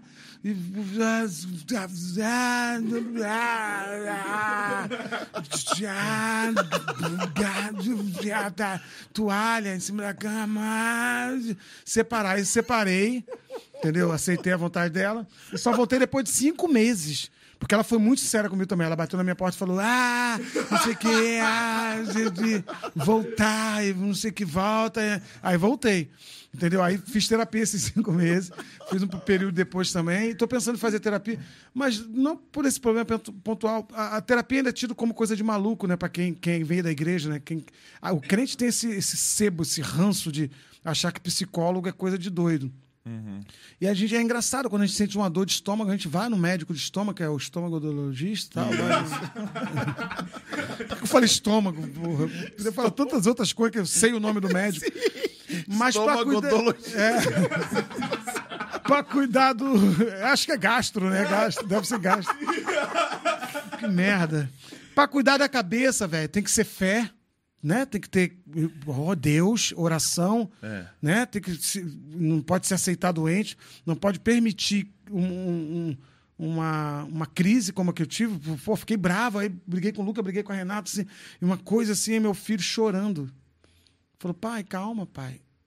Falei, não, tô- sua mãe tá falando que eu falei um negócio, eu não falei. Ela falou, falou assim, pai, olhando meu olho, chorando, tadinho, de madrugada, ele falou, pai, você acha que seu filho que te ama tanto vai mentir pra você? Você falou, é que você tá nervoso. Dá um abraço aqui. Abracei ele, moleque de 12 anos, me fez entender o sentido da música. Calma, respira fundo, porque tá tudo na respiração, né, cara? Aí eu senti, eu tinha sentido duas vezes antes, senti umas duas vezes depois desse dia crônico. E sempre re- resolvi com respiração. Respira fundo, prende a respiração um pouco, solta, vai trabalhando a tua respiração, terás aflições do mundo, é normal, não sou a última das criaturas. Deus não esqueceu de mim, eu não estou num lugar abandonado. Tenha calma, calma, conte até 10, respire com a alma, pense em coisas boas, se, se, se transporta para um lugar melhor, sai desse lugar que está de conflito na tua alma, sai por enquanto, por mais que você tenha um conflito que você queira resolver, se está te afligindo tanto assim, procura ajuda, não se ache autossuficiente, você não é o, o fodão, entendeu? É, aí eu comecei a pensar, pô, ajudo tanta gente. Aí eu comecei a pensar nas pessoas que eu, que eu, eu tava orando, que eu vinha casa, e ora, e ajuda, e ajuda com grana, e ajuda com e ajuda levando ali, e pega casar, e pega coisa. Eu falei, cara, vou, então agora vou cuidar de mim um pouquinho. Estou exatamente nessa fase de, de perceber o todo, saber que eu- o, meu, o meu lugar é nessa causa de, do próximo, mas também que eu preciso respirar, preciso cuidar de mim, que eu também mereço atenção minha, sim. entendeu? Enfim, tá tudo certo, tá tudo lindo. Eu estive num período de depressão e a sua música lá do show. É, é, essa é a canção que eu fiz pra ti. melhor Tá tendo- tem no CD do Camarim, inclusive. É, tem no camarim. É, eu tirei e ficava tocando e chorando É, e me curando. E... Ô, cara. Acabei com o texto. em vez de fazer uma música lenta, em vez de fazer um.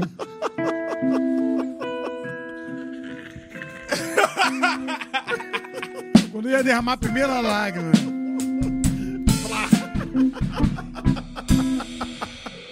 Porra. Qual que é essa que ele tá falando? É O Melhor de Mim, o nome da música. Ela tá em Sol Sininho.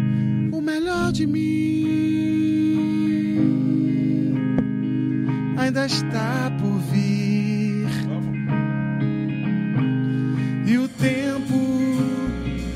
Poderá nos confirmar. Se o tempo passar e eu não me tornar melhor. É sinal que algo deu errado no caminho. E o caminho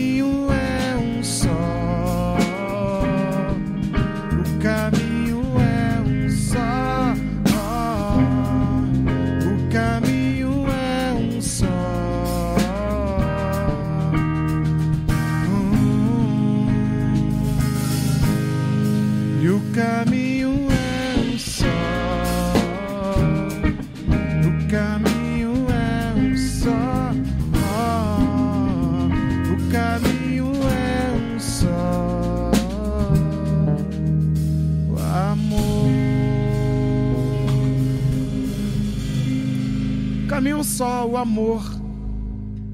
Caminho só. Eu começo dizendo: o melhor de mim ainda está por vir. E o tempo vai confirmar. Se o tempo passar não me tornar melhor, alguma merda deu no caminho. É sinal que algo deu errado no caminho. E aí tem uma segunda parte que, é- que eu não lembro direito, que é. "Ah, Nessa de saber quem é culpado, percebi que não é bem assim. Porque, embora o outro esteja errado, sei que o problema está em mim. Juro, não tô me crucificando. É que apenas penso diferente. É que se eu resolver comigo mesmo, já será suficiente. Subiu, porque o caminho O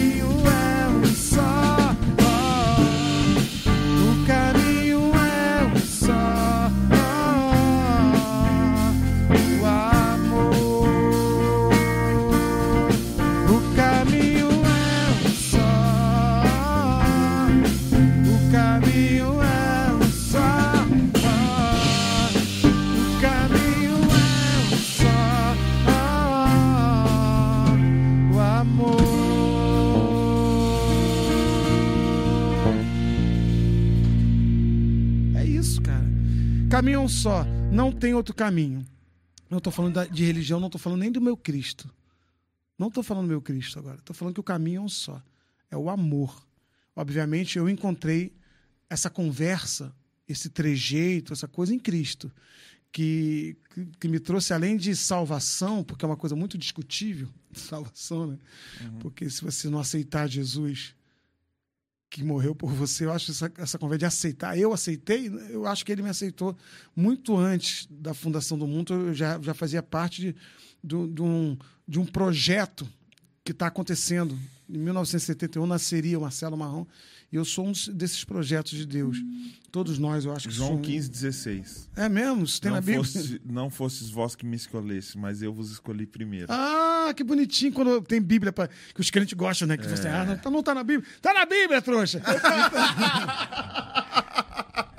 Mas além de salvação. Pra que vai dê frutos. É, aí que já não dei fruto- fruto. Mandei chupa crente, aí já não é fruto. Não, esse, esse fruto tudo bem. É. Você deu fruto quando você aliviou uma alma, quando você trouxe calma pra alguém. É, quando você se aliviou. na risada, quando você se aliviou. Você aliviou. Cristo me melhora todo dia em mim mesmo.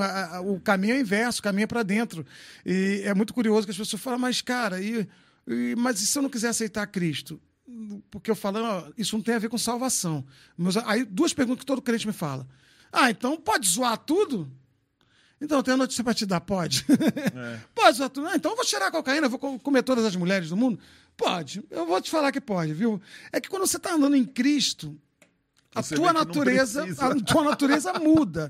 E se você ainda quer essas coisas, porque de vez em quando eu quero, eu não vou negar, né? Eu tenho a carne ainda gritando, mas grita carne, né? Carne grita todo dia. Porra, eu, eu gosto, gosto, tem coisa que eu gosto, gosto bastante. Então, porra, tem coisa que grita, grita, pô, grita, grita, grita, porra, grita. grita, grita. Isso aqui é o que mais grita, que mais afasta a gente do, dos caminhos. Essa coisa, né? Não é de Deus, esse negócio chamado mulher, né? Mas eu, pô, graças a Deus, a idade vai passando, você vai se resolvendo. Já não grita tanto. Quando grita, você tem para onde olhar. Eu sou casado com uma mulher linda, linda, linda. E, e antes de separar, é um testemunho pesado agora. Eu pensava assim: se me separar, eu vou comer. Comer todo mundo. Ah, mas vou. Vou comer, minha rola vai ficar fina. Eu vou comer todo mundo. Você parou, parece um, um cachorro que corre atrás da bicicleta, a bicicleta para e fica, oh, porra, parou por quê? Sabe? Que você fica, caralho, sofri, emagreci, meu filho Cauê cuidando de mim. Eu tenho essa característica de criar filhos que cuidam de mim, né? Então o Luca, se tem um exemplo agora de 12 anos, agora o Cauê, que hoje tem 23 na época, me pegou, me levantava da cama. Fiquei mal, velho, fiquei fudido. Então, Coisa foi pra... E aí percebi que esse pensamentozinho, ah, vou comer todo mundo, não sei o quê, é porque você tá ali, né, numa vida confortável e tal. Hoje, meu irmão, porra, eu olho para aquela mulher, eu falo, pô, não passa um dia sem dizer que ela tá linda, porque ela é linda, ela é maravilhosa, é do jeitinho que eu queria, uma mulher, sabe? Depois que você roda, percebe, né? você fala, caraca. Aí eu falava pro meu terapeuta, mas eu queria uma lourinha, que fosse assim. Não, pô, então você, você tá descrevendo a Renata, porra. Vai lá e pede pra voltar. Eu falei, não, eu sou orgulhoso, não peço não. Ela que pediu pra ir embora, ela que, ela que peça pra voltar. Aí, enfim, mas é, até nisso Deus foi misericordioso e, e- restaurou. Mas é, mas é isso. Então, é, a, a- a vida com Cristo também te traz qualidade de vida qualidade de vida. Essa qualidade de vida que andam estão dizendo não toma refrigerante. Né? Quando você está em Cristo, existe uma qualidade de vida que é uma qualidade de vida que é fantástica. Então, independente de, de tua fé, de qualquer coisa, eu, eu falo para as pessoas, bicho, eu tenho isso, eu tenho uma qualidade de vida em Cristo. Se quiser experimentar, eu não sei, também não é um passe mágico, eu vou orar para você a partir de agora. Não, ah, eu aceitei Jesus. Aí vem com assim, não, aceitei Jesus. Sabe, eu, eu acho de verdade que tem mais gente crente em Cristo e seguindo o, que- o que Cristo quer do que. E eu acho que tem muita gente, inclusive, que está com Cristo na boca e não está fazendo nada do que Sim, Cristo sim, gostaria. sim. Então, há controvérsias, existe, é, há polêmica, controvérsia. É, é um, é um assunto que não se esgota em, em poucos minutos. Esse tema salvação é muito louco, porque a gente tá falando so, a, a gente tá falando exatamente sobre isso. Quando um cara fala que pegou um vídeo seu lá atrás, quando ele tava zoado, e esse vídeo ajudou ele, naquele momento esse vídeo salvou. Porque a, a eu acho que a religiosidade acabou focando nessa nessa ambição pelo céu e nesse medo Lógico. pelo inferno Lógico. e só. Então tem gente que não vive aqui, ele não vive agora, ele É. não respira, É. porque ele só tá pensando no dia que ele bater as botas. É. E é uma merda de uma vida, mano. É uma cagada, porque é uma vida de bosta, de merda. Sim, sim. De um futuro que ninguém voltou pra dizer ainda pra gente que, ó, estão certos, tem um céu lá maneiro mesmo, um Deus num trono e dando ordem pra querubim tocando harpa. Ninguém voltou, a gente não sabe. É, é, a minha proposta para todo e qualquer ser humano é transformar isso aqui em céu. É ser céu na vida do, do, do Vitor, com minha música. É que ele seja céu devolvendo esse testemunho para mim. Tu acha que eu não tô feliz pra cacete? Eu vou sair daqui radiante, porque encontrei um fã que depois trabalhou comigo. Eu não sabia, nunca tinha contado essas histórias para mim, que era meu fã e tal. Então, é, é, o, o, o, a gente tem o poder, cara, de transformar a vida do caído, do próximo, do, do, do, do igual, a vida do, daquele que tá bem pra caramba. Não, a gente tem o poder de transformar a vida desse cara no céu. E, ao mesmo tempo, a gente precisa repensar o inferno. Porque eu acho que tem, tem muito inferno nessa terra. Entendeu? Eu que fiquei cinco minutos passando mal com, com ansiedade, eh, eh, eu posso, uma im- eternidade eu aqui, posso imaginar quem sofre de pânico, quem trava no trânsito. Que inferno que é isso, entendeu? Então, vamos melhorar a vida do- das pessoas na Terra, propor coisas boas, ser céu, ser Cristo na Terra. Porque eu fico pensando assim, o, o- o Daniel, se a gente, hipoteticamente, anular a figura do diabo, consequentemente, a figura do inferno. Ó, gente, a partir de hoje, a gente descobriu aqui numa pesquisa, a gente teve um cara que foi lá no. no de- ó, uma notícia nova. Não tem. Não tem diabo, não tem inferno. A pergunta que eu faço: você continuaria seguindo e adorando e, e, e, e levando Fazendo uma, bem. uma vida cristocêntrica, onde, onde tudo parte do, de Cristo, onde Cristo é o centro da- de todas as coisas, onde a importância máxima é numa Santa Trindade, é o Deus Pai, Deus Filho, Deus Espírito Santo, sendo um Deus só, que a gente nunca entendeu também direito, mas sendo um Deus só, você continuaria? Porque talvez o apelo na igreja de hoje tenha que ser: eu quero que levante a mão quem quer deixar Cristo. Hoje, quem quer largar? Hoje, o meu apelo, e toca musiquinha triste, como vocês gostam de fazer, uma coisa teatral, uma coisa que na televisão a gente vê toda hora, a novela, o menininho vai chorar, toca musiquinha triste, não tem problema, toca o pianinho triste e, e o apelo tem que ser: quem quer deixar de servir a Cristo? E ok, essas, e, e- intuitivamente talvez alguns levantem a mão, porque tem muita Sem gente vilão, né? tem muita gente que está no evangelho de olho no vilão. Se eu ligo a televisão, o culto é em volta do diabo e seus anjos, é em volta do demônio, é em volta do endemoninhado, entendeu? Nunca é em volta de um, Cristo, em volta de um Deus que, que pode trazer salvação. Ah, Mas Deus é. o que eu mais ouço, Deus é, é amor, mas também é justiça. E daí, se a justiça de Deus, ele está falando do, do de tzedakah, da justiça social. Ele, ele é Eu amor. falei isso ontem. Ele é amor, mas também é E justiça. também é E a justiça. gente também tem que. A gente é a justiça de Deus. É. É uma buzina. É a minha esposa. Eu pensei buzinando. que fosse um anjo do Senhor falando, chegou. eu- então, cara, é, pratiquemos o tzedakah, a justiça de Deus. Ó, dividir não tem nada a ver com ter sobrando. A, gente, Ei, ei, ei, você A tocou gente- assunto importante. a gente precisa entender isso. Dividir não tem nada a ver com ter sobrando. Então, o caído é responsabilidade sua também. Triste notícia, né? E você tem e mais uma dica que eu quero dar para os crentes: trocar a frase. Tô orando por você. Ab- abandona essa frase. Tô orando por você. E troca por como eu posso te ajudar. Faz essa experiência na tua vida por um mês. Você vai ver como você vai se complicar, cara, na vida. Porque se você realmente quer se envolver com o próximo, a frase tem que ser: Como eu posso te ajudar? Esse dia, uma- um- a mulher de um amigo meu, um amigo meu mora nos Estados Unidos, passou mal, e sem trabalhar e falta de grana. E, pô, Marrom, que tô te pedindo oração, ora, porque fulano tá, a gente tá numa, na merda. E o cara internado. E eu botei com a mão tremendo.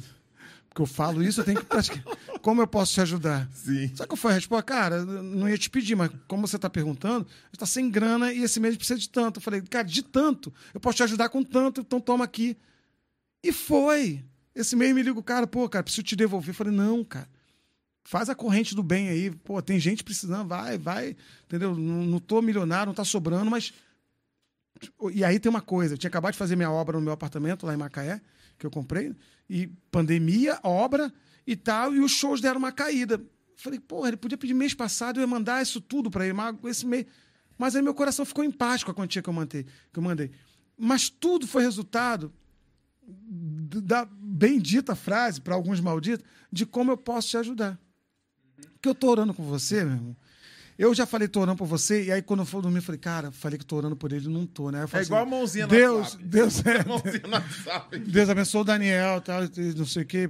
É, é tipo uma, uma, uma- um checklist, pronto. Daniel Eu já passei foi. num bairro hoje, tinha uma igreja escrita assim: essa igreja ora pelo bairro, o bairro fudido.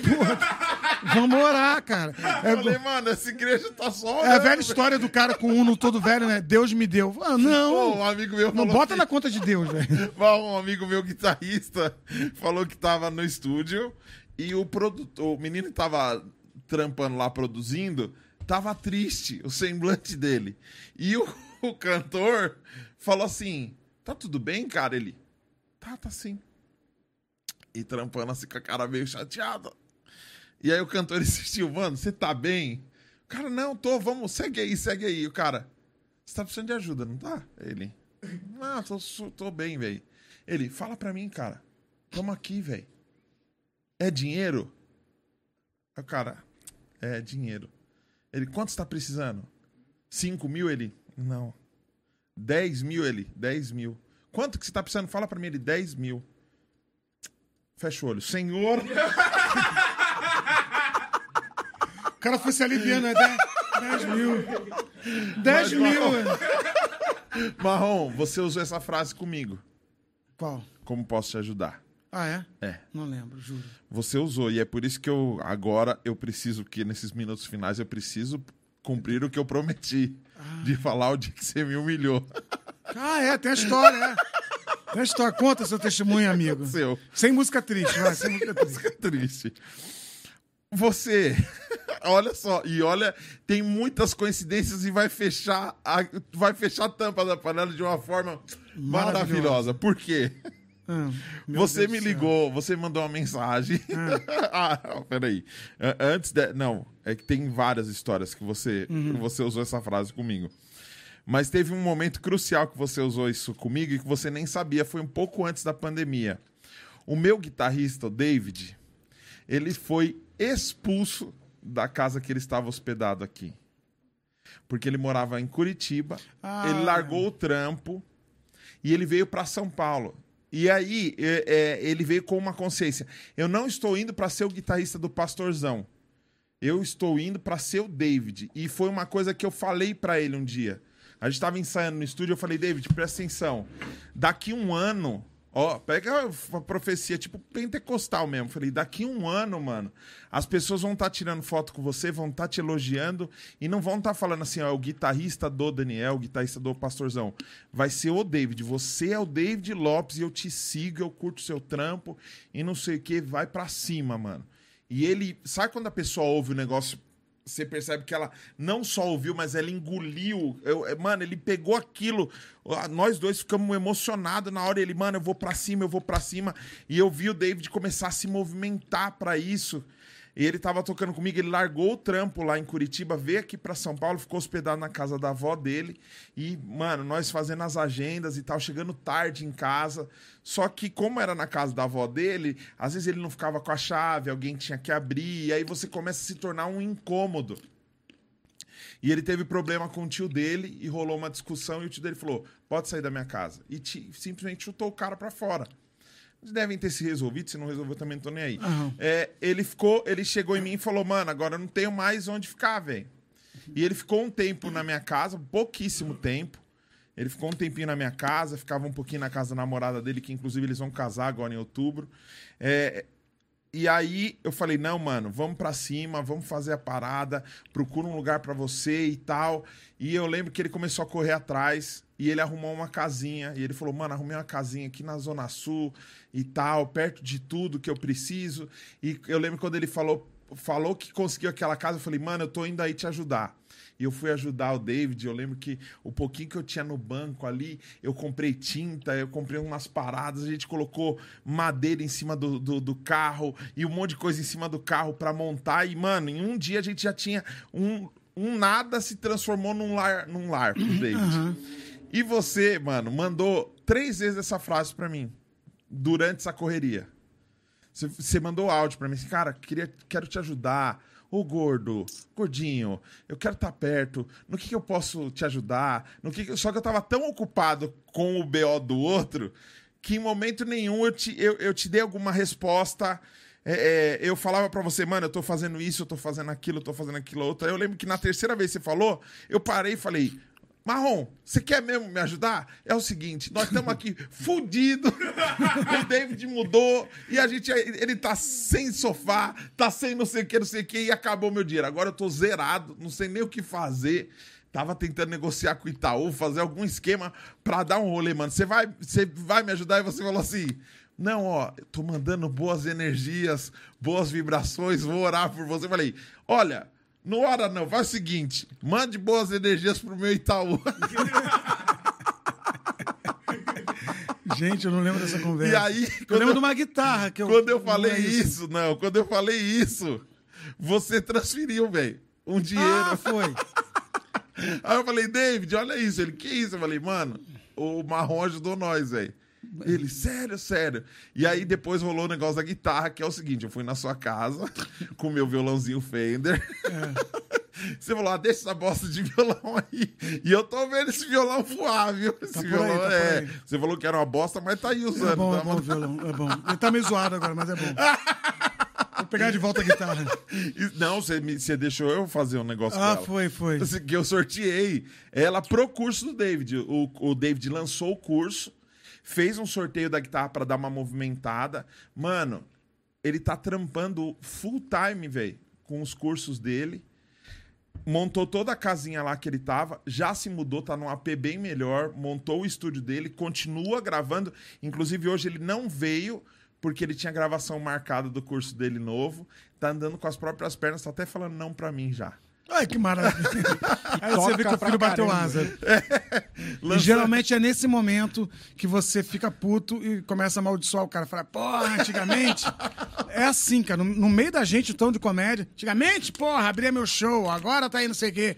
Voando. a gente não quer ver o outro voando. Ah, eu né? fico feliz, Não, velho. tem que deixar voar. Eu Mas, porra, que bom feliz, que você mano. lembrou disso. Não pode, mano, da hora. E aí, você me ligou um tempo depois que Ah. tinha uma igreja chamada Cristo Salva. Uhum. Olha o nome, Cristo Salva. Daquelas, né? O nome Do tio parece. Cássio. É, do tio Cássio. Que E aí você falou, ô gordinho, eu, tenho uma- eu tinha uma live aí, só que rolou uma palestra aqui, vai me cobrir e tal. Eu falei, vou. E aí eu lembro que você falou, mano, é evento beneficente, então não tem esse bagulho de não dá pra pagar, não dá pra pagar não, não dá pra cobrar. Vai só você, faz o stand-up lá e tá tudo certo. Porque você falou, vou, eu te mando uma graninha e tal. Só que eu falei assim, aonde vai ser? Não, no estúdio, na cena, no trama. Eu sempre sonhei, sonhos, eu sempre sonhei é em fazer alguma coisa naquele estúdio. Aí o que, que eu fiz? Chamei David, chamei Dantop e veio o, Ch- o Chocô, o Batera, Fernando Chocô. Eu não sabia o que era a igreja, eu não sabia quem era, eu não sabia de nada. Eu cheguei com eles lá, era um evento de branco, só tinha branco, mano. Você ia ser o único preto lá. Aí eu cheguei com a minha banda de preto, mano. Os caras tava Juninho Afran, banda Resgate, só os caras da, da velha guarda e só os brancos rock and roll. Cheguei eu com som de preto lá. A galera pirou, mano. A galera curtiu demais. É. Então, eu vim te representar. Falei, não, eu vim pra representar o Marcelo Marrom. Não, eu falei mesmo. Falei, cara, vai sozinho pra tu não ter gasto. Isso. Porque os caras não estavam me pagando. Mas eu, pra não pedir pra vocês lá, que sabia que você tava na merda, eu falei, cara, eu vou dar no meu bolso. Porque eu não, não, porque sério, eu, eu não podia ir porque pintou um puto evento pra mim. Sim. E aí um era, um era um evento de uma grana incrível. Eu falei, cara, então eu vou pegar um pedacinho da minha grana, dou pro cara, o cara vai ficar feliz, não deixo os caras na mão, porque não vão ficar sem atração. E tal. E tudo deu certo. Você me ajudou, eu te ajudei. Só que você pegou o dinheiro também e dividiu com tua banda. Isso. É isso, cara. É fazer. Sabe o que aconteceu? Ali eu conheci uma, conheci uma galera, conheci o Gatão, o Marcos Gatão, que era quem tava negociando com você. Nosso irmão. E aí você falou assim, ó, como se não bastasse esse evento beneficente, você falou, ó, vamos fazer um, um stand-up é, beneficente no Hilários. Foi. Outro sonho que eu tinha, de poder fazer stand-up num, num, num bar de comédia. Aham. Fui no Hilários e foi muito louco. A gente reverteu a renda toda Benef- pra. Isso, pra reverteu a, a- renda toda pro projeto deles. E aí, depois daquele projeto, você. Eu lembro que você falou essa frase. Caralho, com- você me deve a vida, velho. Calma aí, não. Não, é porque eu, Eu tô. vou te cobrar é isso. que tá editado, eu tô falando só o lado bom. Agora eu vou falar uma, uma coisa legal. Você chegou no camarim pra mim e falou assim: E aí, gordinho? Como que eu posso te ajudar? O que, que você tá precisando? Eu quero te ajudar. Eu quero fazer alguma coisa e eu. Pô, Marrom, eu tô, mano, procurando casa pra morar. Eu tô não sei o que. Aí você falou pra mim: você ainda tá tá com aquela bosta daquele carro? Aquele carro é uma merda. O Sandeiro que eu ganhei na Record. Faz seis anos que eu tô com esse carro. Você tá com esse carro bosta? Eu falei, tô. Você falou, tem que trocar essa bosta desse carro. Esse carro tá uma bosta. Eu vou arrumar um carro pra você, você falou. Não sei se você lembra disso. Lembro. Eu, eu sempre me incomodo com carro velho dos outros. Você fez um texto naquele dia, falando quão bosta era meu carro. Na igreja. Não, no Hilários. Ah, no Hilários, é. E, mano, e a galera rachando o bico e eu em pé do seu lado e você. Não, que o carro dele é uma bosta. o carro dele não sei o quê. Que ele é fudido, ele tá na merda e não sei o quê. E eu. E como nós estávamos numa pandemia, a gente teve que finalizar rápido e a galera ir embora. E você falou assim, ó, vamos no outro evento do Capela ali, que eu nem fui, eu furei. Foi. De cara. tão zoado que eu fiquei aquele Ah, na dia. inauguração do bar do Capela. Sabe o que Você aconteceu? falou, meu carro não vai chegar lá. O meu carro, o meu carro, Não, não. Não aconteceu nada o meu carro, Ah, eu parei no Valet do Hilários. ah. Todo mundo que tava lá dentro estava lá fora. Na hora de A você pegar o cara teu carro. Com o meu carro. Meu carro tava com um monte de fita caindo fora choque. Ou seja, o nego testemunhou. Eu desse tamanho entrando no carro e a galera. Putz, é verdade! Nem tudo é mentira. Nossa, ele é um bosta mesmo. Marrom, eu me senti um merda. Eu fiquei tão puto com você, falei, desgraçado. É porque acaba o show, vai todo mundo pedir ao mesmo tempo o valet. E o cara que deve ter te dado a moral que você é artista, pegou o seu carro primeiro. Na frente de todo mundo, aí todo mundo. Foi a última piada do show. Mano, a galera só faltou aplaudir na rua. É verdade. Tá? E você ainda tá com esse carro?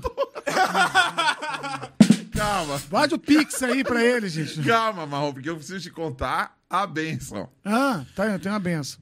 Porque como se não bastasse a live beneficente que eu levei minha banda inteira, Ah. a live no Hilários, você falou assim, ó, domingo vai lá tocar comigo na igreja, de graça. Falei, falei. Lá vai.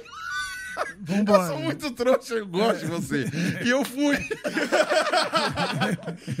fui lá tocar com você. Vai, você me passou o mic, eu fiz uma parte lá na igreja e tal. Quando acabou, eu falei assim, tô com maior fome. Já que esse desgraçado me chamou já pelo terceiro evento, Eu pelo menos eu vou jantar, comer uma pizza, alguma coisa. Você pegou e falou, gordinho, vou embora, tchau. E foi embora que você falou, eu tenho que ir pro aeroporto. É, cara. E eu fui pra casa. E eu fui pra casa. E deixar um gordo sem comida é maior Pra revolta. mim, é, mano, é um Uma é ofensa. É, a última gota. E aí eu fui embora. E aí você parou pra jantar com os caras da Cristo Salva. Parei? É. E você contou mais uma vez, pô, o gordo, caramba, o carro dele ferrado e não sei o quê. E aí o gatão me liga e fala assim, ó, eu quero almoçar com você, porque eu quero trocar uma ideia, porque o que você fez por nós aqui, essas- esses três eventos aí, não tem como pagar isso, porque você abençoou demais a gente. E a gente queria fazer alguma coisa pra te ajudar. E eu fui almoçar com ele e ele falou: Ó, a gente tem alguns contatos, a gente tem alguns amigos, a gente quer dar algum jeito de conseguir, de repente, ser bênção pra você como você foi pra gente. Então eu queria saber se a gente podia te ajudar. De repente, vamos, vamos, vamos abraçar essa causa do carro, vamos buscar uma parada. E eu falei, não. Por que eu falei não? Porque eu falei pra ele assim: eu não sou Uber. Eu não tô preocupado se, eu- se eu tô com a BMW, se eu tô com uma Ferrari. Lógico, eu quero ter um carro confortável. Um dia sim. Mas eu tô tão ferrado em várias outras áreas Que seria bobeira seria besteira eu nisso. ter um carro agora pra não conseguir pagar o IPVA, tomar multa e sei lá o quê. Eu falei, se vocês realmente querem me ajudar, mano, tem várias outras coisas que podem me ajudar. E hoje, se esse podcast tá acontecendo aqui, Oh, eu vou chorar.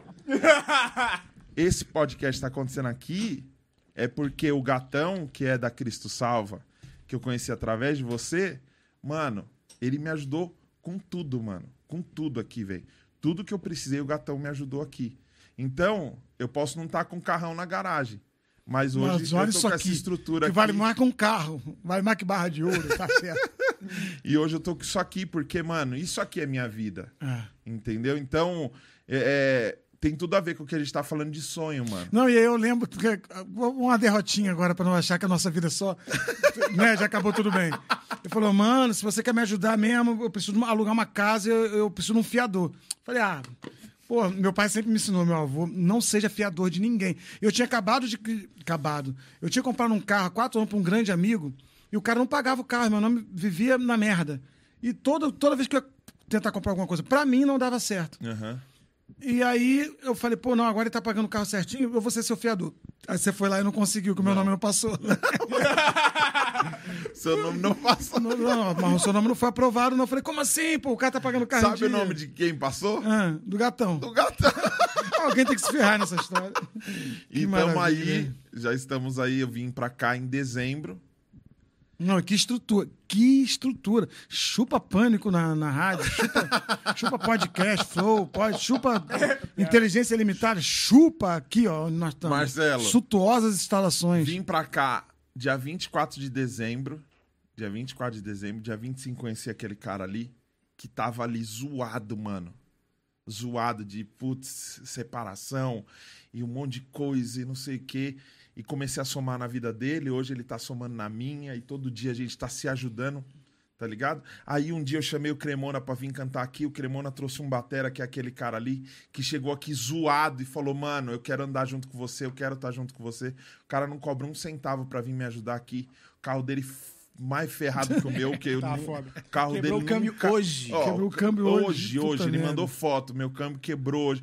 E a gente tá aqui fazendo, mano. Com a mesma alegria, né? É isso, velho. É isso. Eu tava falando pro, eu tava falando aqui pro Marcelo hoje sobre isso, mano.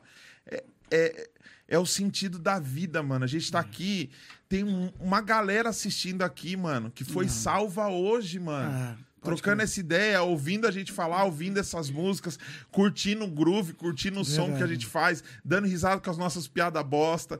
Porque é- é- faz parte, faz parte, mano. Faz parte. Então, eu, eu te agradeço, mano, porque você, Imagina. você tem sido uma ponte, até errando, mano. Filha da puta. até errando, você tem sido uma ponte de Mas é bênção porque Deus vida, pega mano. o erro aparente. Deus não erra, né? Quem- a gente acha que tá errado, mas Deus sabe todas as coisas. É. Deus não diz não, não diz sim. Eu, é, eu, na minha palavra, falo, Deus também diz não, que eu falo numa porta que se fechou para mim. Falei, Deus também diz não, mas filosoficamente falando, Deus não diz não nunca, não diz sim. É, só é. é. É a natureza das coisas.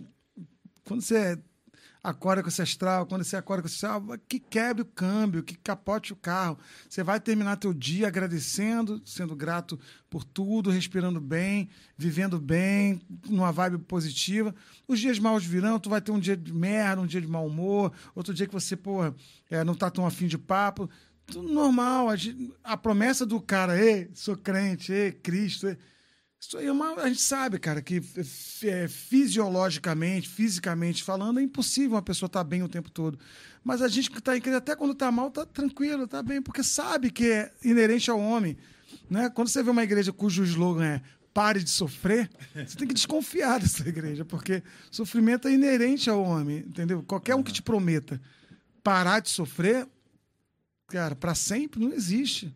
Não existe, não. Você pode entender o seu sofrimento e entender que faz parte da, da parada. Porque a gente constrói muito deserto também. É. Se, se, eu, se eu fosse parar em cada dificuldade que veio, mano, Puta você sabe o que eu escolhi.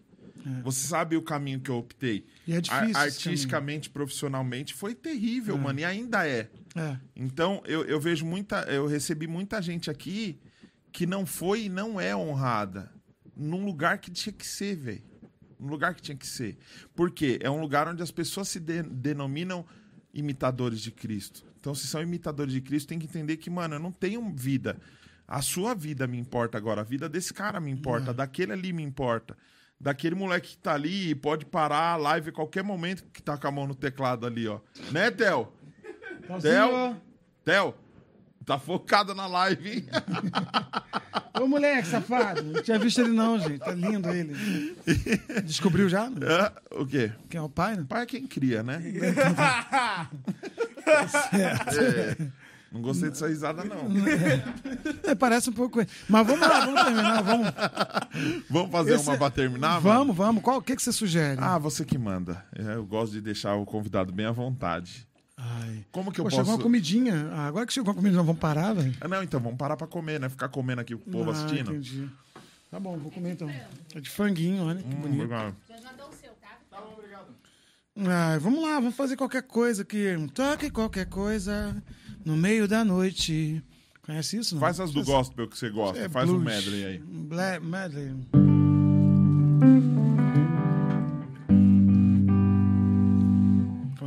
Tirar um do ouvido aqui. Sim, meu Jesus maravilhoso é minha inspiração a prosseguir, mesmo quando tudo não vai bem. Eu continuo olhando para ti, pois sei que tu tens o melhor pra mim. Há um segredo no teu coração. Forças para continuar, guardando a promessa em oração. Firme a Deus está meu coração, firme nas promessas do Senhor. Eu continuo olhando para ti, assim eu sei que posso prosseguir. E mesmo quando eu chorar, minhas lágrimas serão